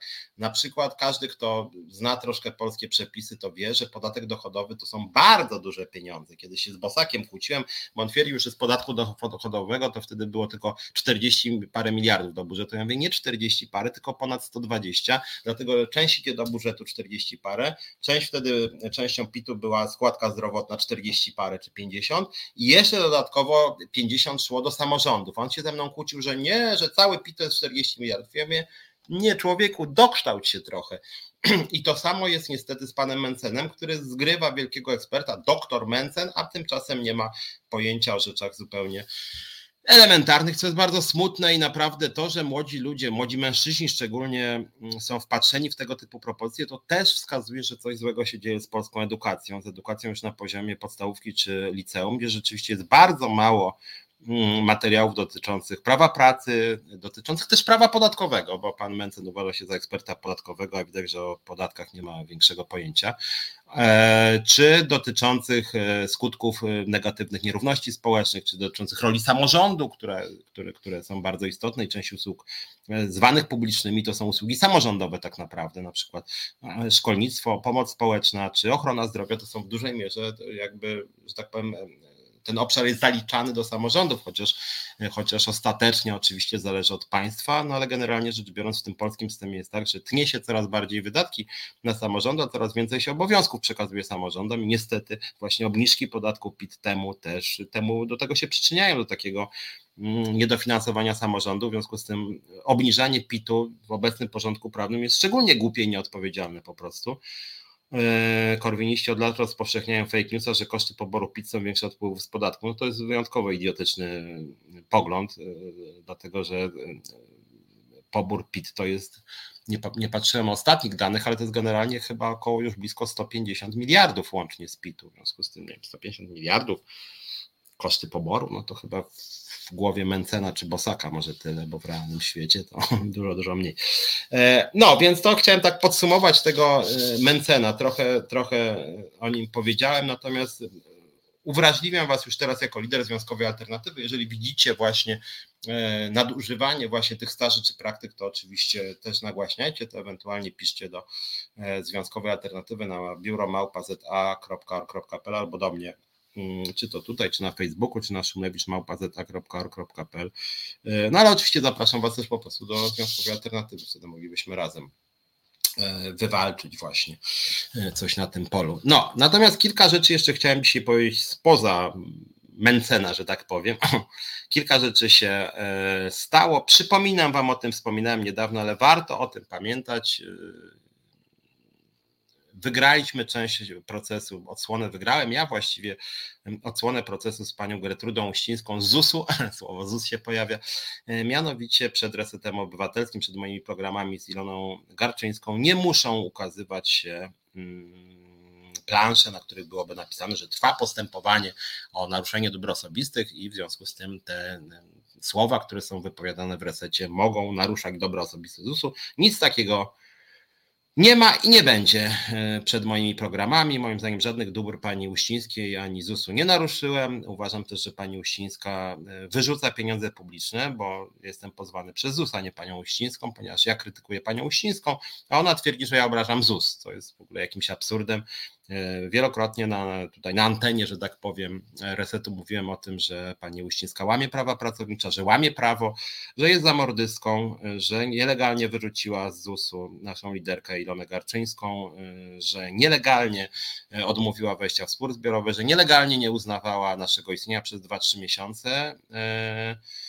Czy ZUS kiedykolwiek miał dobre imię? No właśnie widzisz, Charlie, to jest tak, że ja akurat, to jest właśnie ten fenomen, że pani Uścińska mnie pozwała w imieniu zusu, a ja akurat o zusie mam dobre zdanie. To znaczy ja jestem jednym z nielicznych obywateli, który ZUS generalnie chwali i uważa, że ZUS jest bardzo ważną instytucją, która, która zajmuje się między innymi wypłatą rent i emerytur, czyli to jest świadczenie, które jedno z nielicznych, które jest naprawdę e, e, stabilnie wypłacane, tak? To znaczy rzeczywiście emeryci, renciści, emerytury są za niskie, renty są za niskie, to nie jest wina zusu, to jest wina polityków, którzy uchwalają prawo dotyczące wypłat zusu czy rent, ale ZUS akurat od lat wypłaca świadczenia w sposób stabilny i dość profesjonalny, tak? Natomiast czymś zupełnie innym jest pani prezes Uścińska, która jest moim zdaniem skompromitowanym pisowskim nominatem, który robi dużo, żeby ZUS-owi zaszkodzić, i która łamie przepisy prawa pracy, nie zna, nie chce znać, celowo łamie, trudno mi powiedzieć, natomiast pani Uścińska działa moim zdaniem na szkodę zusu. Zgadzam się z Tomaszem, że sama stara się o zniesławienie swoich dóbr osobistych skutecznie. Uważam, że działa na swoją szkodę, krótko mówiąc. To, co Tomasz też napisał, o to właśnie chodzi. To jest bardzo, bardzo smutne, dlatego że pani Uścińska działa na szkodę instytucji, która jest ważna. Masz rację, Charlie, że, że ZUS zawsze miał złą opinię, zależnie od partii rządzącej, bo przygnęła taka łatka do zusu, że właśnie, że właśnie ZUS tam właśnie płaci jakieś niskie świadczenia, że jakieś kontrole robi. No takie są zadania ustawowe zusu. Jak ktoś ma pretensje zusu, podobnie jak i skarbówki. Wczoraj na przykład pan Hołownia szkalował i obrażał pracowników skarbówki, że oni tak prześladują biednych przedsiębiorców. Po pierwsze, nie prześladują. Pan Hołownia wziął sobie jakąś wiedzę sprzed trzydziestu lat, ale po drugie, to co robi skarbówka, to są zadania przypisane przez polityków, przez Sejm. Tak, tak jakby mieć pretensje do sądów, że sądy mają orzekać na podstawie stanowionego prawa. No mają takie ich zadanie. Jeżeli komuś się, się nie podobają czasem wyroki w oparciu o paragrafy, które są niemądre czy niesłuszne, no paragrafów nie tworzą sądy, tak? Ja na przykład uważam, że bardzo niebezpieczny i szkodliwy jest artykuł sto dziewięćdziesiąt sześć Kodeksu karnego o, o obrazie uczuć religijnych, no ale tak, jest to przepis. Moim zdaniem to jest skandal, że jest taki przepis, ale akurat tego przepisu nie ustanowiły sądy, tylko ustanowił swego czasu, dawno temu zresztą, Sejm.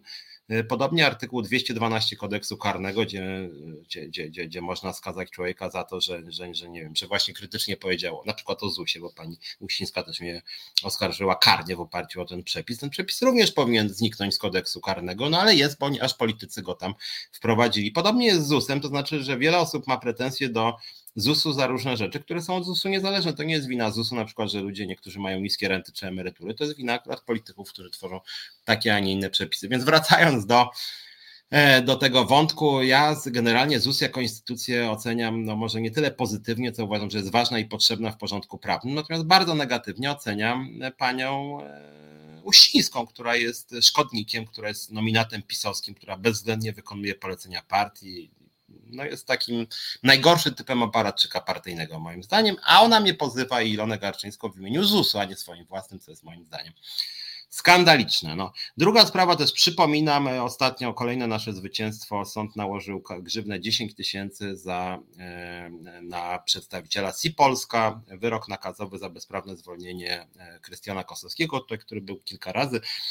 Jak ktoś zna prawo, to wie, że taki wyrok nakazowy to jest dopiero początek de facto, bo oczywiście firma może się odwołać. Niemniej jednak dobrze się stało, to jest sygnał, że Że, że sąd rejonowy przyznał nam rację w tej pierwszej instancji, zresztą była to sprawa z powództwa Inspekcji Pracy. Inspekcja Pracy jako oskarżyciel publiczny właśnie pozwała C I Polska, szybki wyrok nakazowy, dziesięć tysięcy kary dla przedstawiciela pracodawcy za zwolnienie Krystiana Kosowskiego. To moim zdaniem bardzo dobrze rokuje. W podobnej sprawie przy zwolnieniu Dariusza Pawełczaka w Kołobrzegu również wyrok nakazowy tysiąc złotych kary dla pracodawcy, więc w tych dwóch sprawach sądy się z nami jakby szybko zgodziły, postępowania trwają, natomiast no jest to jakoś nasz sukces i porażka pracodawcy, że właśnie Inspekcja Pracy podzieliła nasze argumenty i przy okazji sądy podzieliły nasze argumenty, przynajmniej w tej, w tej pierwszej, że tak powiem, instancji te wyroki nakazowe są po naszej stronie. Warto o tym pamiętać. Przy okazji również C I Polska, wspominałem o tym chyba, Komenda Rejonowa Policji w Warszawie wszczęła postępowanie w sprawie utrudnienia działalności związkowej w C I Polska, więc serdecznie życzymy panu Nitos. C I Polska, dziwny człowiek swoją drogą, żeby poniósł konsekwencje swoich działań. Ważną rzeczą nowszą z przedostatnich trzech dni jest nasze zwycięstwo w polskich liniach lotniczych LOT. Nie wiem, czy wiecie, zrzeszony w Związkowej Alternatywie Związek Zawodowy Personelu Pokładowego i Lotniczego swego czasu założył ponad sto spraw sądowych przeciwko firmie. Tam chodziło o to przede wszystkim, tam są różne rodzaje tych spraw, ale kluczowa mówi, że w pewnym momencie zamieniono, słuchajcie, etat na pół etatu w czasie epidemii koronawirusa, co oznaczało spadek wynagrodzenia z pięć tysięcy trzysta złotych brutto miesięcznie do dwa tysiące sześćset pięćdziesiąt złotych, czyli poniżej płacy minimalnej. Pan prezes płacił, mówiąc oficjalnie, że to chodzi o to, że to jest nie cały etat, tylko pół. On tak sobie arbitralnie, po prostu wtedy mniej samolotów latało i obniżono do stawek de facto głodowych. Firma zrobiła błąd, ponieważ w tych zwolnieniach nie było podpisu kwalifikowanego i wielu pracowników poszło w tej sprawie do sądu. Natomiast tutaj jest inna sprawa, jak chodzi o to zwycięstwo stewardesy w P L L LOT, mianowicie chodzi o to, że wygrała osoba, która była w ochronie przedemerytalnej, a mimo to właśnie pracodawca obniżył jej pensję o połowę. Nie wiem, czy znacie tutaj przepisy w tej sprawie, ale generalnie jest tak, że osoby, które są w ochronie, czy to przedemerytalnej, czy to ochronie związkowej, nie można im zmienić warunków pracy na gorsze. Nie można. Natomiast pan Milczarski, teraz już nie jest prezesem, wtedy był, i on uznawał, że jemu wszystko wolno, w związku z tym obniżył o połowę i teraz firma ma wypłacić właśnie zaległą kwotę. To jest wyrok prawomocny. W związku z tym no, jest to kolejna porażka polskich linii lotniczych LOT. A jak mówię, tych procesów jest mm, ponad sto w locie. Nasz związek bardzo dużo ma tych procesów i na razie z tego, co widzę i słyszę, to chyba na razie są same zwycięstwa. Nie jestem pewien, ale z tego, co słyszę, większość tych procesów wygrywamy, jeśli nie wszystkie. Tomasz pisze, że my wybieramy ustawodawców, wygląda na to, że lubimy cierpieć. No też mam takie poczucie, chociaż z drugiej strony znacie moją ocenę rządzących i niestety wszystkie tak naprawdę partie polityczne, jak chodzi o jakość legislacji, mówiąc delikatnie, nie są najlepsze. I niestety ta jakość prawa stanowionego się pogarsza, partie nie stawiają na ekspertów, nie stawiają na to, żeby pod kątem prawnym analizować przepisy, ich spójności, zgodności z konstytucją, zgodności z innymi przepisami. No jest to dla mnie bardzo smutne. Nie jestem prawnikiem, ale wydaje mi się, że przynajmniej znam się na prawie pracy dosyć dobrze i widzę, że niestety podejście największych partii w Polsce jest no takie, jakie jest, czyli jakby praworządność nie jest dla partii ważna, no dla PiSu jest w ogóle nieważna, a dla partii opozycyjnych nieco ważniejsza, ale też jak chodzi na przykład o prawo pracy, to lekce sobie ważą kwestie związane z przestrzeganiem przepisów często, to dla mnie bardzo, bardzo smutne. Kolejna ważna sprawa z Związkowej Alternatywy, nasz związek w Dolnośląskim Centrum Powiadamiania Ratunkowego wszedł spór zbiorowy, słuchajcie, chodzi tam o to, żeby, że nie zgadzamy się na zmniejszanie liczby pracowników i obciążenie zatrudnionych dodatkowymi obowiązkami, plus postulat drugi to jest wydłużenie przerw regulaminowych wliczanych do czasu pracy, czyli takie bardzo konkretne walki, mówię wam o tym, żebyście widzieli, żebyście widzieli, w jaki sposób działamy, jakie problemy się pojawiają, że nie zawsze chodzi tylko o pieniądze. Tak? W tym wypadku chodzi na przykład o, o, o rosnącą liczbę zwolnień i o to, że jest po prostu za mało pracowników z Centrum Powiadamiania Ratunkowego, pracownicy po prostu nie wyrabiają, plus są przemęczeni i stąd ten wniosek o to, żeby wydłużyć te przerwy regulaminowe. Bayerberg, czy planujemy, czy Alternatywa planuje szkolenia na temat zgodnego z prawem zwalniania pracowników, postępy ze sztuczną inteligencją niedługo wykoszą minimum jedną trzecią pracowników umysłowych. Będziemy o tym rozmawiać w maju. Generalnie my bardzo chętnie będziemy robić szkolenia na wniosek naszych związkowców. Ja generalnie na bieżąco, jak ludzie do mnie dzwonią, to sami im udzielam informacji. Jak się na czymś nie znam, to pytam prawnika, jednego, drugiego. Między sobą często robimy takie szybkie, że tak powiem, konsultacje.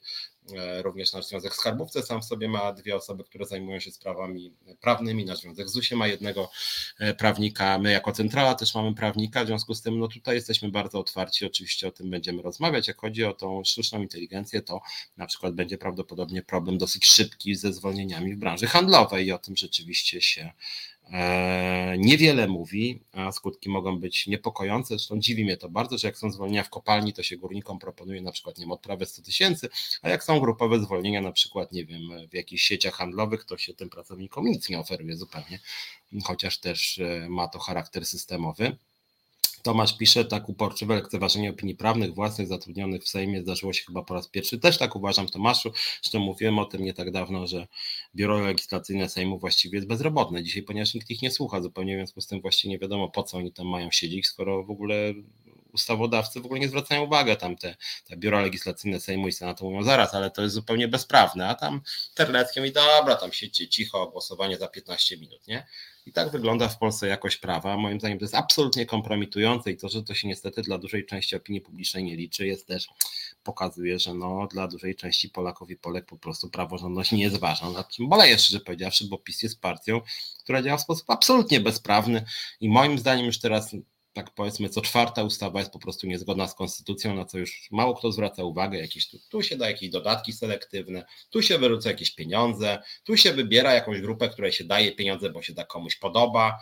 Nikt w ogóle nie myśli, że to jest niezgodne z konstytucją, bo w Trybunale siedzi sobie pani Pawłowicz, pan Piotrowicz, pani Przyłębska i po prostu śmieją się i jak mają wątpliwości dzwonią do Kaczyńskiego czy Terleckiego, co mają robić. No, no niestety tak to w Polsce wygląda, co mi się wybitnie, wybitnie nie podoba. Tutaj zaraz Gonia Francuz pytała mnie odnośnie tych nowych przepisów dotyczących kodeksu pracy. Ja swego czasu tutaj parę tygodni temu chyba o tym mówiłem, tam są rzeczy dobre i złe. Ogólnie rzecz biorąc trend tych zmian jest taki, jakby to powiedzieć, kierunek zmian ogólnie jest dosyć dobry, natomiast warto pamiętać, że to, to, to jest prawo unijne, w związku z tym Unia Europejska znowuż można powiedzieć cywilizuje polską politykę rynku pracy, polską politykę społeczną. Tam generalnie chodzi o pewnego rodzaju wydłużenie urlopów macierzyńskich i wychowawczych. Tam chodzi o to, żeby ograniczyć umowy na czas określony. To drugie szczególnie moim zdaniem jest bardzo ważne, że pracodawca będzie musiał uzasadniać zwolnienie, kiedy pracownik jest zatrudniony w ramach umów na czas, umowy na czas określony. Dotychczas takiego obowiązku nie miał, dotychczas było tak, że uzasadnić trzeba, jak jest umowa na czas nieokreślony, więc to akurat jest dobra propozycja. Co do tych zasiłków, przepraszam, nie zasiłków, tylko tych urlopów, o tyle mam wątpliwości, że generalnie rzecz biorąc dla mnie kluczowe są usługi publiczne. W momencie, kiedy usług publicznych nie ma, kiedy bardzo trudno jest łączyć obowiązki zawodowe i rodzinne, to wypadnięcie z rynku pracy skutkuje tym, że rzeczywiście yy, trudno na ten rynek pracy wrócić. Generalnie rzecz biorąc, jeżeli rodzi się dziecko, to ze względu na yy, cały czas niewielki rozwój żłobków, ktoś się musi tym dzieckiem zajmować, zazwyczaj jest to kobieta. No i teraz problem polega na tym, że same propozycje Komisji Europejskiej nie były złe, natomiast ta interpretacja przepisów przez polski rząd, wdrożenie ich, no już można powiedzieć, że wdrożyliśmy w wersji minimum i jeszcze na tak wpisaliśmy w to częściową dyskryminację kobiet. Co mam na myśli?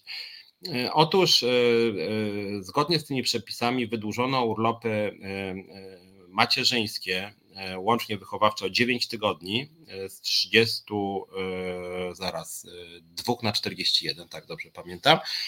I problem teraz polega na tym, że dobrze się stało, że pojawiło się dziewięć tygodni niewymienialnych, czyli, że tak powiem, mężczyzna musi wziąć, bo inaczej przepada.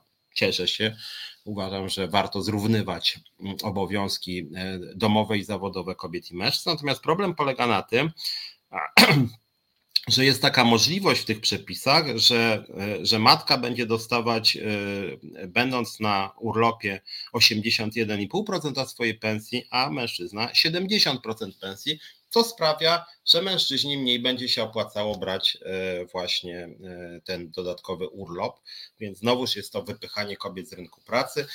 Pojawiły się też dwa dodatkowe rodzaje urlopów, tam o ile pamiętam, czyli taki urlop, że tak powiem, pilny, pięciodniowy, o ile pamiętam, na jakieś takie alarmujące sytuacje prywatne, rodzinne, tylko że niestety on jest bezpłatny, więc urlop bezpłatny to w ogóle trochę jak nie urlop, że tak powiem, bo no bo co, jeżeli ja pięć dni nie chodzę do pracy, zarabiam stosunkowo mało, no to, to, to po prostu jest jakieś, że tak powiem, rozmycie granic między etatem i umową śmieciową, gdzie w ramach umowy śmieciowej jak nie pracuję, nie mam pieniędzy i wprowadzanie czegoś, co jest urlopem bezpłatnym, pięciodniowym, no to też jest zaniżanie pensji, w związku z tym no to taka mała premia ze strony ustawodawcy dawać możliwość urlopu bezpłatnego, tak, że nie chodzę do pracy, nie dostaję za to pieniędzy. No.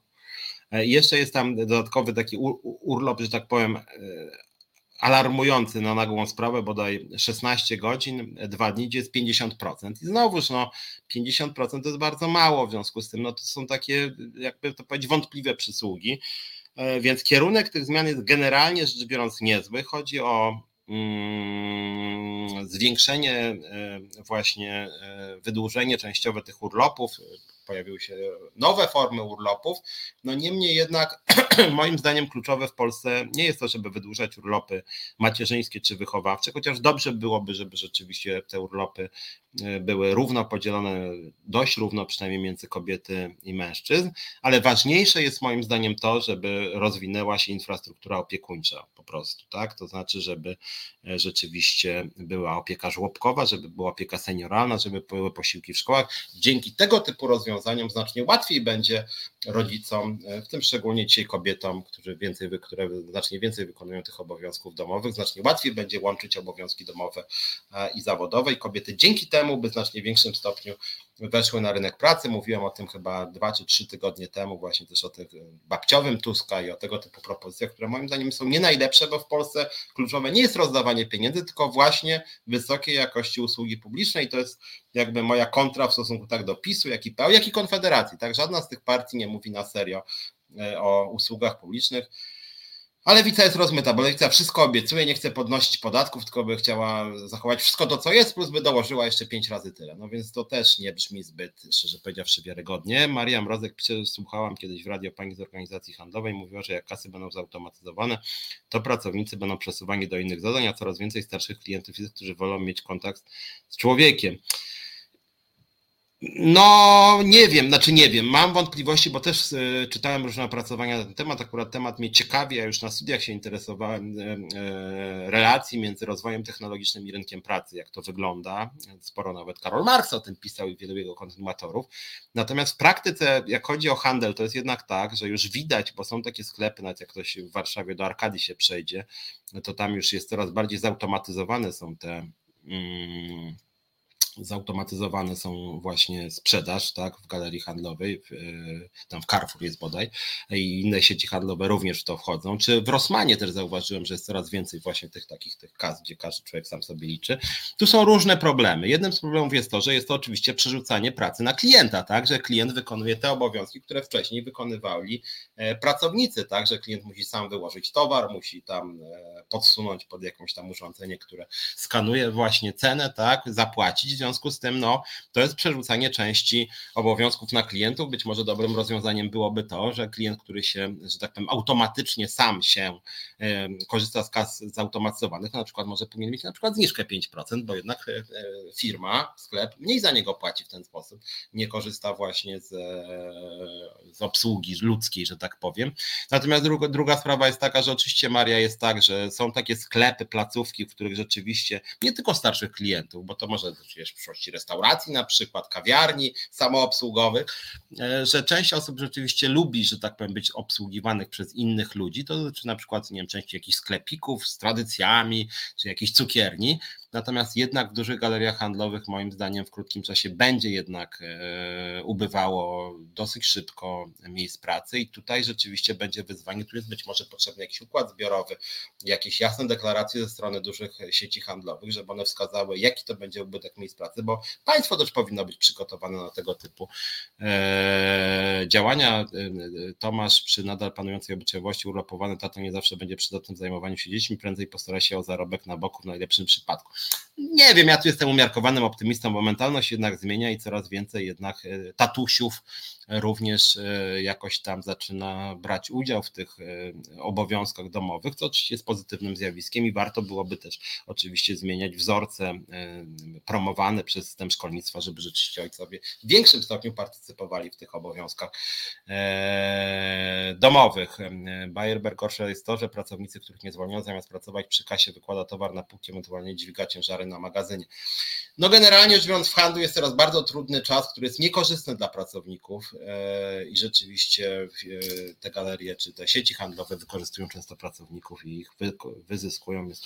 Potrzebne są różnego rodzaju układy zbiorowe. Charlie Bell też ma rację, że są różne już rozwiązania dalej też idące. W Holandii na przykład bierze się skaner, skanuje, wkłada do koszyka, płaci i wychodzi. Tak pewnie będzie i tutaj mogą być niestety spore zwolnienia w branży handlowej. Dobra, słuchajcie, muszę kończyć, bo jest osiemnasta pięćdziesiąt pięć. Bardzo Wam dziękuję za dzisiaj. Widzimy się, słyszymy za tydzień w piątek z Krzyżaniakiem. Sobie porozmawiamy, podsumujemy tydzień. No, a generalnie Wam sugeruję, żebyście patrzyli na umowy, jeżeli uważacie, że coś jest nie tak, nawet na podstawie tego, co dzisiaj powiedziałem, to rzeczywiście zgłaszajcie takie sprawy, piszcie do Związkowej Alternatywy, ewentualnie piszcie do Państwowej Inspekcji Pracy. Dbajmy o to, żeby ten nasz rynek pracy jednak był troszkę bardziej ucywilizowany niż jest, bo bezprawie tutaj jest naprawdę cały czas bardzo dużo. Bardzo Wam dziękuję, do zobaczenia.